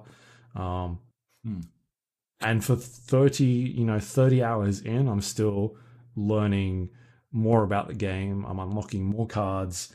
Um, I've still got a lot a lot ways to go. I feel like I could probably get to about fifty hours before I unlock all of the decks completely. Um, Yeah. and then where do you go Yeah. from there like that's that's what i want to see like what happens next like what's their next what's their plans in terms of post What do they do yeah with it? Yeah. um i know they've got like daily challenges in there and you can go and do that sort of stuff but how are they gonna drop more clans if the game is successful i think it will be it, it's gonna Yeah. appeal to the slay the spire crowd especially Deck deck building roguelites are fucking huge. yeah, and I honestly think this is an excellent game. Like if I was reviewing it, it'd get a really good, really good score because I've had so much fun Mm. just playing it in my spare time. Like Underlords was kind of like my podcast game, and I haven't touched Underlords in Yeah. a long time. Ages. Yeah. yeah, so Yep. Monster Train's out now. Um, I don't actually know the price. I think it's pretty reasonable. Like that could have been an area where I was like, oh, you can't do that. But um, it seems like they've uh, done a pretty good job on the price. I'm just trying to find it now because it was on their Twitter page when I was looking earlier. Um, 24 US, which is pretty good. It's the same price as Slay the Spire. So uh, check that out. It's available now on Steam. All right, we got some news here. Uh, there's a bit to go through, but we'll try and blast through it. Uh, Take Two announced that Grand Theft Auto 5 has sold over 130 million units, which is insane. Um, this is on top That of the bananas. Them giving it away for free, which crashed the Epic Game Store last week. Um, Yeah. That's a stupid number. I think I read that it's the highest selling game of this generation, or at least like top two or something like that. It's um, That's bananas. it's That is crazy. yeah, it's a ridiculous number. Um, but what I wanted to add to that is that I mean I'm still playing Red Dead Redemption 2 a lot, and um, it's made me kind of think about what they were saying with that Kotaku piece, um, where they've Mm. changed culture and they're looking at the next game being a lot sooner than what they've sort of been doing in their their life cycle, um, and it being a moderately sized game. I think was the term that they used.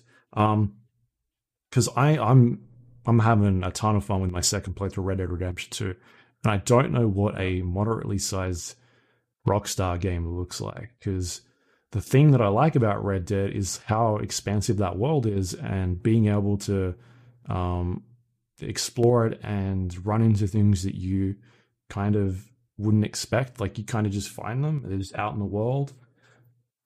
And so, what systems? Like, what is a game where it's not as big? What- Like, how much? What goes away? Yeah, how focused is a Rockstar game? Um, in that st- in that sense. So, yeah, it's got me a little bit like, you know, I just don't know what it if it would appeal more to me because Grand Theft Auto and Red Dead, I feel like do things that other games haven't really done in terms of scale. Like, does it end up looking more like an Assassin's Creed, where there's just lots of stuff everywhere, but it's all kind of samey and you know things you've kind of done before. Um, so you know, I'm just cautious about that. Mainly, it just came back to the top man because I've been playing it a lot recently, and every time I find something that I haven't seen before, that I've I've spent like 140, 50 hours in this game already, or I'm like, I, okay, that's new. I haven't seen that. Um, so anyway, 130 million units is a lot anyway. That is fucking crazy. Yeah. Um, next up, Ghosts of Tsushima. The gameplay trailer dropped, which is a game coming out next July or this July from Sony. Um, did you see this trailer at all?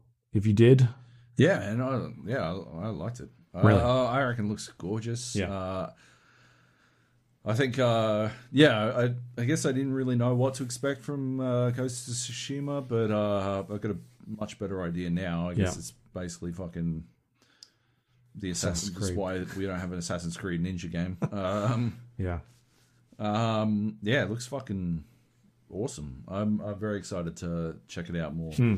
Uh, to explore the difference between you know the samurai style and ninja style and all that kind of stuff. yeah, Um, yeah, I I thought it was a fucking it was a good gameplay trailer. Got to actually mean- see some gameplay and stuff. yeah. They showed some So- gameplay. Mm. Good timing. I um yeah, I appreciate the the 20 was it 20 minute gameplay trailer. Um I I guess the only concerns that I've sort of got is how how does that combat behave? Uh, how arcadey is it going to be? Um or Yep. or Dark Soulsy, I guess. And then on top of that, Mm. it it did remind me a lot of um like an Assassin's Creed. So how much of it is going to be going from point A to point B and kind of uh checking things off a list as opposed to like that moment in the trailer where they show you coming across the fox and following the fox and trying to like that sort of stuff, like out exploring for yourself. Uh, if it does a lot of that, then I'm all for it. Um, Yeah, you know, uh, the to their credit, the Ubisoft games recently have been doing a lot more of that, like the exploration sense, where they're not marking things on the map to be like, oh, go over here and this is where you'll find your next objective. They've been doing the giving you hints of where you should be sort of searching and going into, which I've enjoyed a lot more. Uh, Odyssey just had way too much of that. Like it was just all over the place. So uh, I'm curious to see what Sucker Punch does. It's Sucker Punch, right? Um, yeah, does with ghosts. Yep, I think that are we going to call it ghosts or is that too much like Ghost Recon or Tsushima? yeah. It's Tsushima, I think, is the What about GOT? GOT. easy. Yeah. that works. Um. Anyway, so that that'll be out uh July. Should be should be good fun. Um. The next one we've got here is Adventure Beats. Jeff Grubb says that Sony is eyeing in early June um, event for the PlayStation 5, although the dates may shift. And so this was an article that he posted uh, yesterday, two days ago. Um, did you get a chance to read this or see much about it? No. Jeff's been pretty on the point for a lot of stuff recently in terms of Yep. um, sort of what Xbox and and play, or, or what Microsoft and Sony have been doing for their um, information. So, sorry for their events, and um, yeah, he seems to believe that what he's heard is is early June uh, is their current plans that it could change because of the coronavirus stuff. Um, but if it does shift, it won't be too far apart. And then what they'll be doing after that is a state of play event in August, which will focus on even more games. Um, it sounds like this one will be uh, they'll be showing games, but also uh, some of the tech stuff. We may not get a look at the Yeah. um, console, but Oh, really? Let's see. Okay. which which I mean, you think about it. If E3 was in mid June, we'd probably get a tech reveal a week or two before anyway, and then they could do their games at actual E3. I mean, these dates fit pretty accurately with what you'd probably expect from from Sony around about then. Yeah. Yeah. Okay. Mm, Cool. Yep. Cool. cool. Uh, next up, we've got uh, Respawn Entertainment has opened a new studio in Vancouver, which will be taking over support for Apex Legends. Um, so it looks like the current Apex Legends team will be, I guess, moving off that project onto something else. And uh, this Vancouver studio will start ramping up and supporting the updates and, and game from then on. Um, I don't know, like I put this in here. Like, is is this maybe the reason why Drew McCoy and Jon Shiring left? They knew this was kind of coming. They wanted to get out out out of there before this happened. Um, maybe they didn't want this to go ahead, or maybe they gave them the heads up that they were leaving, and then Respawn decided to start a new studio.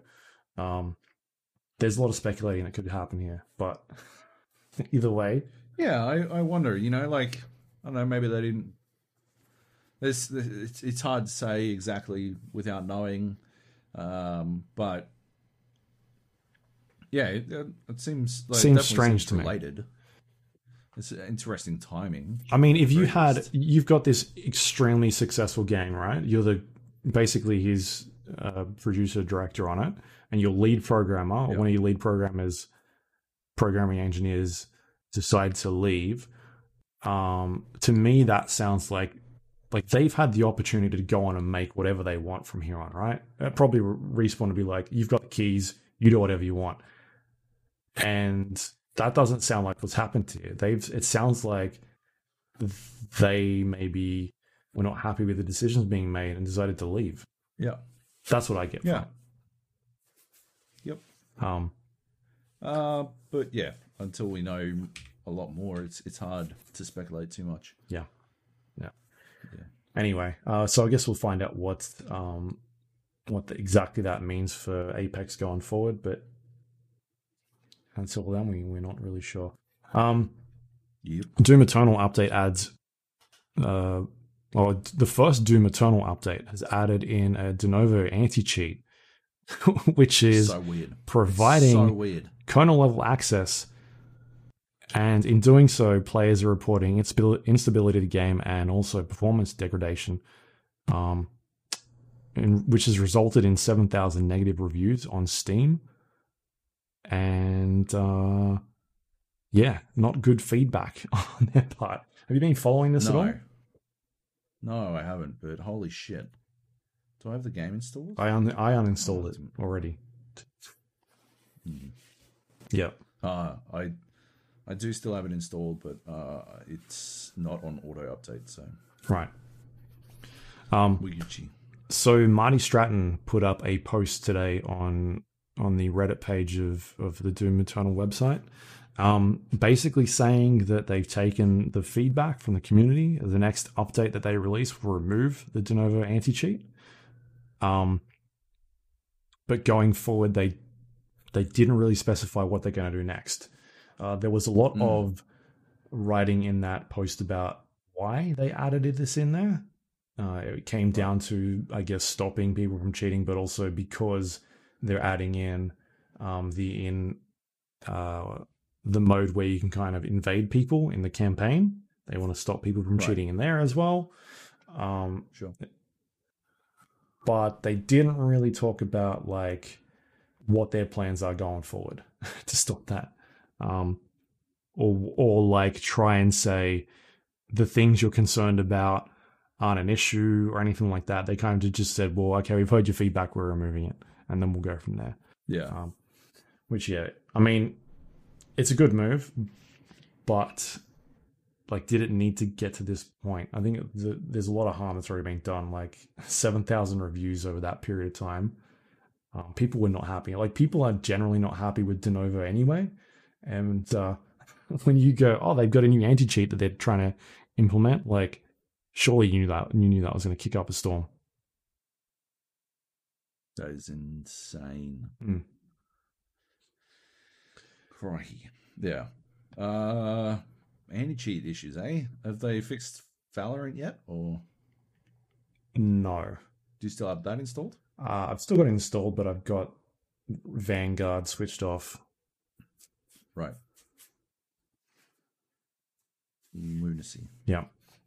Anyway, Hmm. um, next up we've got PUBG 7.2. Uh, it's, the update has gone live. We talked about this last week. Um, since the update, since we talked about it, uh, they actually removed one of the big features we were talking about, which is the gas cans. Um, they are having problems with that, and so that big up or that big change has not been brought across to this new live update. Um, but the other big change, which we talked about, was bots. They have added that in, and they seem to be going extremely well for the community. Um, they're loving it. They love They it. love it. No, that's a lie. Uh, Everybody hates it. Um, Yes. so I guess we were Um, kind of speculating as how much the bots would affect the game, right? Because they were saying that higher level players wouldn't notice them. Like we were only putting bots into um, sort of increase the enjoyment of newer players. They felt like they were getting kills. Turns out that's not the case. Uh, we've got content Yeah. creators posting all sorts of videos and playing the game. Uh, we've got like stats on a lot of these uh, rounds that are being played out, and we're talking about like 100 person battle royale game with between 15 to four actual real players in each match, and the rest of them being Yeah. being filled with bots. And uh, there's a bunch of stats websites out there that can actually check that stuff, and um, this seems to be pretty consistent with like people's experiences. Um, the bots behave extremely poorly. Like I've seen videos of people just following bots around, like dodging, dodging them in the streets, like just standing there, running up and punching them without getting killed. Um, bots trying to fight each other that look ridiculously stupid. Uh, the bots actually don't spawn at the start of the game; they're spawning them during the match in the Baz same a fucking link in our uh, in our Discord to uh, yeah a guy like watching it happen, watching it in action. It is woeful. Holy shit! So yeah, they, they don't spawn at the start of the match. They spawn in waves as the circle closes. Yeah, in the same spot. It looks like at least on occasions. Um, yeah, man, it's not going well. Like the you look at the front page of their Reddit community, and it's just the entire page is about these bots and what is going on with their. Uh, I've seen uh, content creators. bots can't loot. Bots can't loot, so they're spawning them later. So the the later like later area bots have good gear. So the later they spawn, the better the gear they have. Right. Kleb, uh, I think Kleb got into a game where it was uh, just him and one other real player, and uh, yeah, he got uh, twelve kills, and the other real player came, went out in thirty fourth. uh boy, yeah, that's just awful. I mean, there was a. Uh, I don't, know if you've seen this one. There was a. Um, there's a content creator named. Uh, is it Choco Taco? Choco Yep. Taco, depending on how you say it. Um, and, and he was saying that like he makes his money off of off of creating po- content for PUBG, and he's like, like I'm happy for this game to die. because this isn't this isn't what I want to do. Like I make my money off this game, but I don't want to play this anymore. It's um yeah, it's causing a lot of problems. PUBG haven't addressed it as of yet. I mean, I, I assume Yeah. they would try and get rid of this immediately. Like just pull the update, roll back.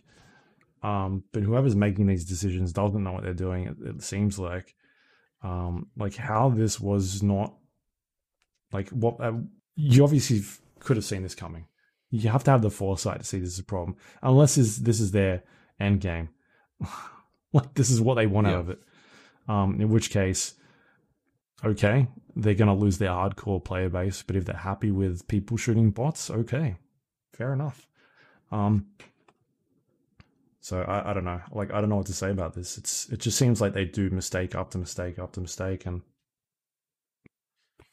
there's just Yep. no. They're not doing a lot of good. It's yeah, it sucks because it was such a good game. Yeah. Yeah. That's the sound they made right then when they shut the bed. All right, that's it. Oh, we got any questions? We do. Let's have a squeeze. Uh, Fridge Monster Man writes. Oh, hang on. No, Kleb writes. My bad. Uh, yeah, I think that's correct. Yeah. Klebo made, Klebo Madi, uh, writes Hello, Mr. Joab and Mr. Luke. My question pertains to the Kleb the Snake comment made by Joab in episode 516. I feel that Luke might be a neutral judge, so this question is mainly for him. Do players who are knocked out in a fight have the claim to any subsequent? I think this is about uh, the Apex, one of the Apex wins we had. Um, do players who are knocked out in a fight have the claim to any subsequent kills in said fight? As Mr. Joe failed to eliminate the final enemy in our most pitiful Apex win and was, in fact, knocked down himself, I swooped in to finish the job. So I ask of you, does that make me a snake or a hero? Uh, what do you think, Luke? So this is this is the uh, we had back to back wins in Apex once we worked out what the fuck we were doing and how to stop playing like it was Warzone. Right. And uh, we had a win where he got a single kill and I think like fucking hundred damage or some shit. Like not even enough damage for a single person. And I got double the damage that he did, but uh, no kills at all because we literally never saw anyone. And uh, this was the only person that we actually saw uh, in the game. Yeah. Uh, so yes, to his question, I- do, do I have any claim to the kill? I generally look at the damage at the end of the game Oh, to see who's done what. Um, because then you can tell. I guess the, the, the good thing about Apex is it takes into account assists pretty well. Um, true. I don't think um, uh, Warzone's not doing that yet. It's just doing damage no, and definitely isn't. kills. So Yeah, I think it just depends on uh, how much damage you're doing and and what else is happening. Like if I'm doing three thousand damage in Warzone and I've got like two kills and someone else has like eight kills and four hundred damage, you I'm must be playing with Grey Squirrel. Yeah, I'm like, what is happening here? Um, I don't know. I wasn't there. I wasn't there to see what happened, so I can't. I need like a, a recording of what went down, a moment to moment. Snake it is. Snake it is. gavel, gavel, gavel. I lost my gavel. Um, Fris- Fridge Monster Man writes, Hi, Joab. Hi, Luke. So, cheaters and hackers in online shooters, you guys have been talking about them for years and the various solutions devs have been using to combat them. I quite like the one where all the hackers are matched up against each other. That sounds hilarious, but I often wonder what motivates people to cheat in these games. Surely they can't be cheating their way to the top of the leaderboards as they will be found out and banned, making their victories short lived and hollow. Could it be that the game is more fun for them when they can be a headshot god, knowing that they are ruining it for everyone else? Yeah, man. Look, the crazy thing about fucking cheaters is they cheat for fucking a billion different reasons. There are so many reasons that like people cheat. I think the there's a really fucking good example of this pretty recently. Uh, I don't know if you saw this, Luke. But The- like the kid? fucking hey, The kid? the kid. Oh no, go you go. It must be something else. I'll tell you after this. I was gonna talk. I was gonna talk about the uh, the two, the fucking Apex Predator rank one Apex Predator and rank two Apex Predator both got banned uh, from the game uh, late last week, I think, because they were fucking caught teaming in uh, ranked games. Um, so they were, you know, two two groups of three were making a team of six, so that they could uh, eke out higher wins. Their excuse was that everyone else was teaming, and so it was the only way for them to combat it. Uh, that is, you know, there's a reason in and of itself. Obviously, you know, surely cheating couldn't to the top of the leaderboard uh, wouldn't be satisfying, and yet here are the two top of the leaderboard apex predators uh, like actively cheating because teaming is 100% cheating. It's why i insist whenever we have our big like giant squads uh, where we've got like 12 to 16 people in in the channel we split us split everyone out i insist that nobody fucking mentions uh, anything because i don't want any fucking i don't i don't like any fucking multiplayer cheating i don't even like uh when like we jump across channels and someone was like, "Oh yeah, we died here." I don't even like that because that's information, and information's everything in a battle royale, right? I don't like I'm not like fucking banning people over it or some shit, but like, yeah, I just like I just don't want any fucking info, right? That's teaming's cheating.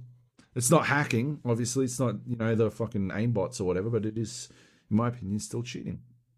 And then you go even deeper, and you've got like, yeah, the fucking the more casual cheats. You got the people who like cheat just to I don't know, uh, see what it's like, see what see what to look for, see you know the the whole idea of you know you can only uh, know what to look for if you've seen cheaters in action. Um, that was actually one hundred percent a factor. Um, back in the game arena days when we used to we used to get fucking videos through. Uh, People would go to the TIO to complain about being banned from Game Arena servers, uh, which was always extremely entertaining. They'd also email the CEO of Telstra to request being unbanned, and those emails would invariably come through to uh, my boss and I uh, because that's where they sent any Game Arena emails. Yeah. And uh, so we'd get those emails, and we'd be like, "All right." We'd hit up uh, the the team uh, at Mammoth, and that we'd be like, "What's going on?" Uh, we've got another one of these complaints, and they'd be like, "Talk to the game ops." They talk to the game ops. The game ops would be like, "Here's the fucking evidence," and you'd watch. Uh, and you could see right, and once you've seen enough cheaters, you can like you can see even really subtle uh, cheats. You can see the the behavior of people who cheat, and the behavior of people who are experienced hackers. Right? It, it goes like you know, obvious obvious hackers.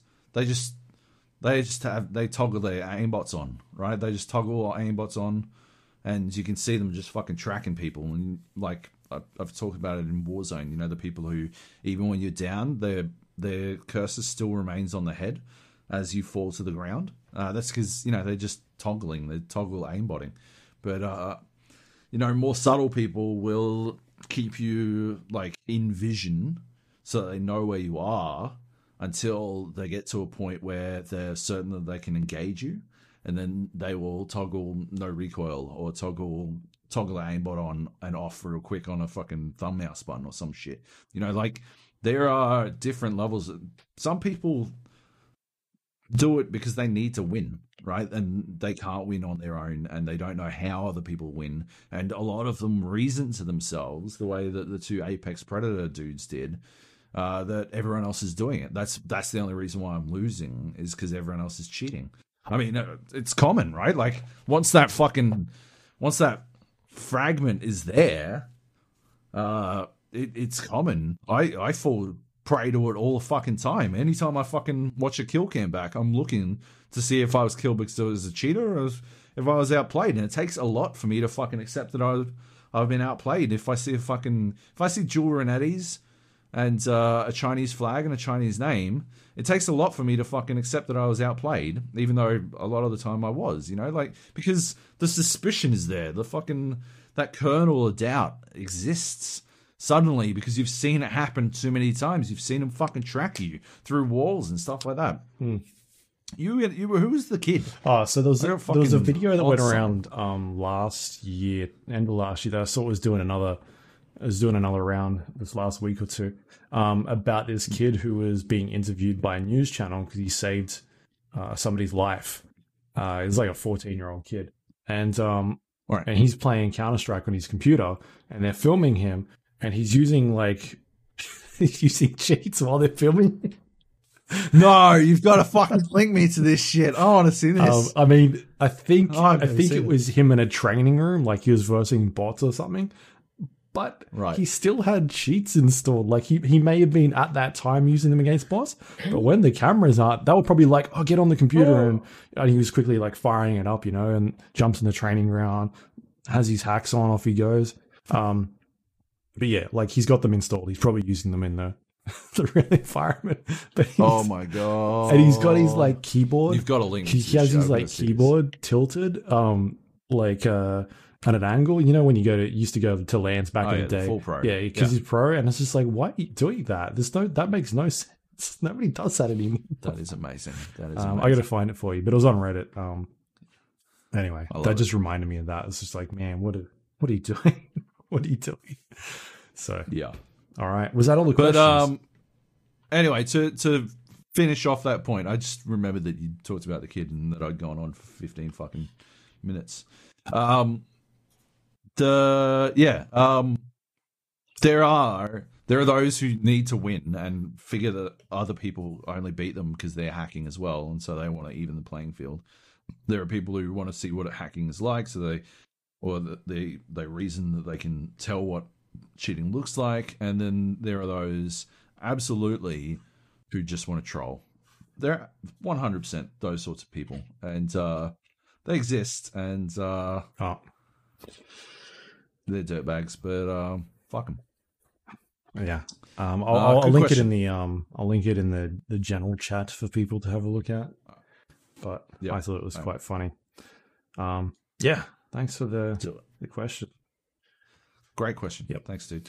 Uh, and Kleb, even though obviously you got blapped. Um, you were wrong. You snake, Jake. Nah, Cle- Kleb the snake, Jake the snake. anyway, Yep. Okay, that's it. uh, that is it. That's the show. You can find us on iTunes, Android, Windows Store, Spotify, YouTube, all those places you can get your podcasts, um, Pocket Casts. I like to use Pocket Casts.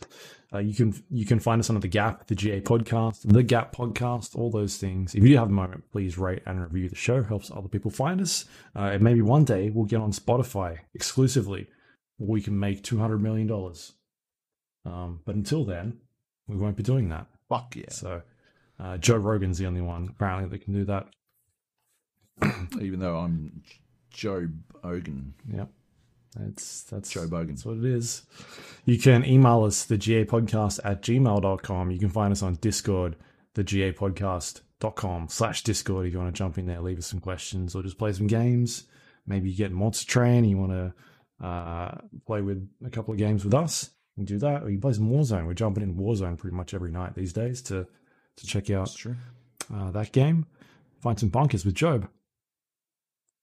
Um, Yep. You can find us on social media. the bunkers and then die in them. yeah, camping them.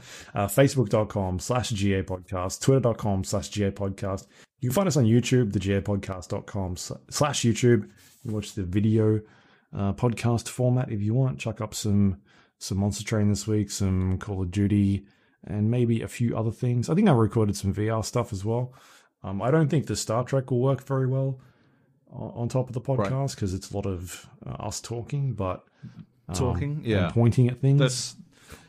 I uh, I, I've uploaded a clip of um, Deep Rock Galactic right.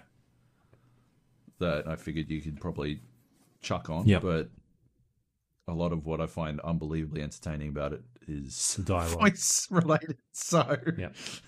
Be able to watch it. it'll just mostly be me shooting fucking flamethrowing bugs. But uh, yeah, Yep. anyway. Sweet. Um, otherwise, you can go to our website, which is thegapodcast.com. It's got links to all the things we just talked about, including past episodes of the show. If you want to go check them out, you can do that.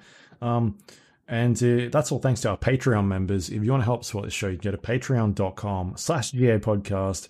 Become a uh, member. Helps us pay the bills. Um, we really appreciate that. it uh, it's coming to handy, very very very handy this month because we've had to pay a bunch of bills for um, hosting. So thank you very much. You're the best. Thank you so much. Yep. Uh, if you'd if you'd like to pimp anything out, Joab, you can do that right now. Otherwise, Yeah, uh, head to Red Bull, check out my Rainbow Six uh, Steel Wave preview, and uh, head to Player Two uh, to check out my. Um, I, I I played uh, like through Greymoor with um, two members of the the Elder Scrolls Online team. Nice. Uh, so with uh, Rich Lambert and Ed Stark. oh, That's his real name. Um, yeah. Uh, don't go to don't go to fucking don't go to the capital, Ed. It doesn't work out well for you. Um, but yeah, played it through with them. It was actually like a really interesting way to to check out a preview of a game. Like playing through, I was able to like look at things in my own way. They're sort of leading me along. I can ask questions. Uh, it worked out really well. I think it's a really good preview of uh, Elder Scrolls Online. Um, so yeah, check that out on player2.net.au. yeah. Uh, what about you? Previews have definitely changed recently. Oh yeah, oh yeah, one hundred all percent. sorts of the weird things. I had to wake up at seven. Oh, I had to get online at seven a.m. to do that fucking preview. Yeah. Uh, it was, and they were, they it was five p.m. for them and like ten p.m. for the PR handler. like, Oh, okay. Yeah. yeah, it was fucking weird. Every, like just fucking all over. So someone's in New York, still- someone's in LA. You're in Australia. Yeah. Sounds about right. Yep. Um, you can find me twitter.com slash Luke Lawrie, um, L A W R I E. I got nothing going up this week. So you can just go follow me on that if you want to. Otherwise, I think that's it. Um, I'm not sure what's going on next week. I can't think of any games that are out. So Many. Uh, we could have talked about it this week. I've been playing a bunch of it, but uh, the podcast wouldn't be allowed to go up until 11 p.m. So, fuck it. next I week. figured we'd push it out to next week. Yeah, we had enough to talk about this week. Um. It's very true. We had fucking loads. Yeah. Uh, and um, maybe some Minecraft dungeons. Oh yeah, Yeah. get on it. Yeah. Um, yeah, so we'll get some stuff. We'll get some stuff. Cool. We got a show next week. That's Yeah. good. We're back then. We'll see you then. Yay!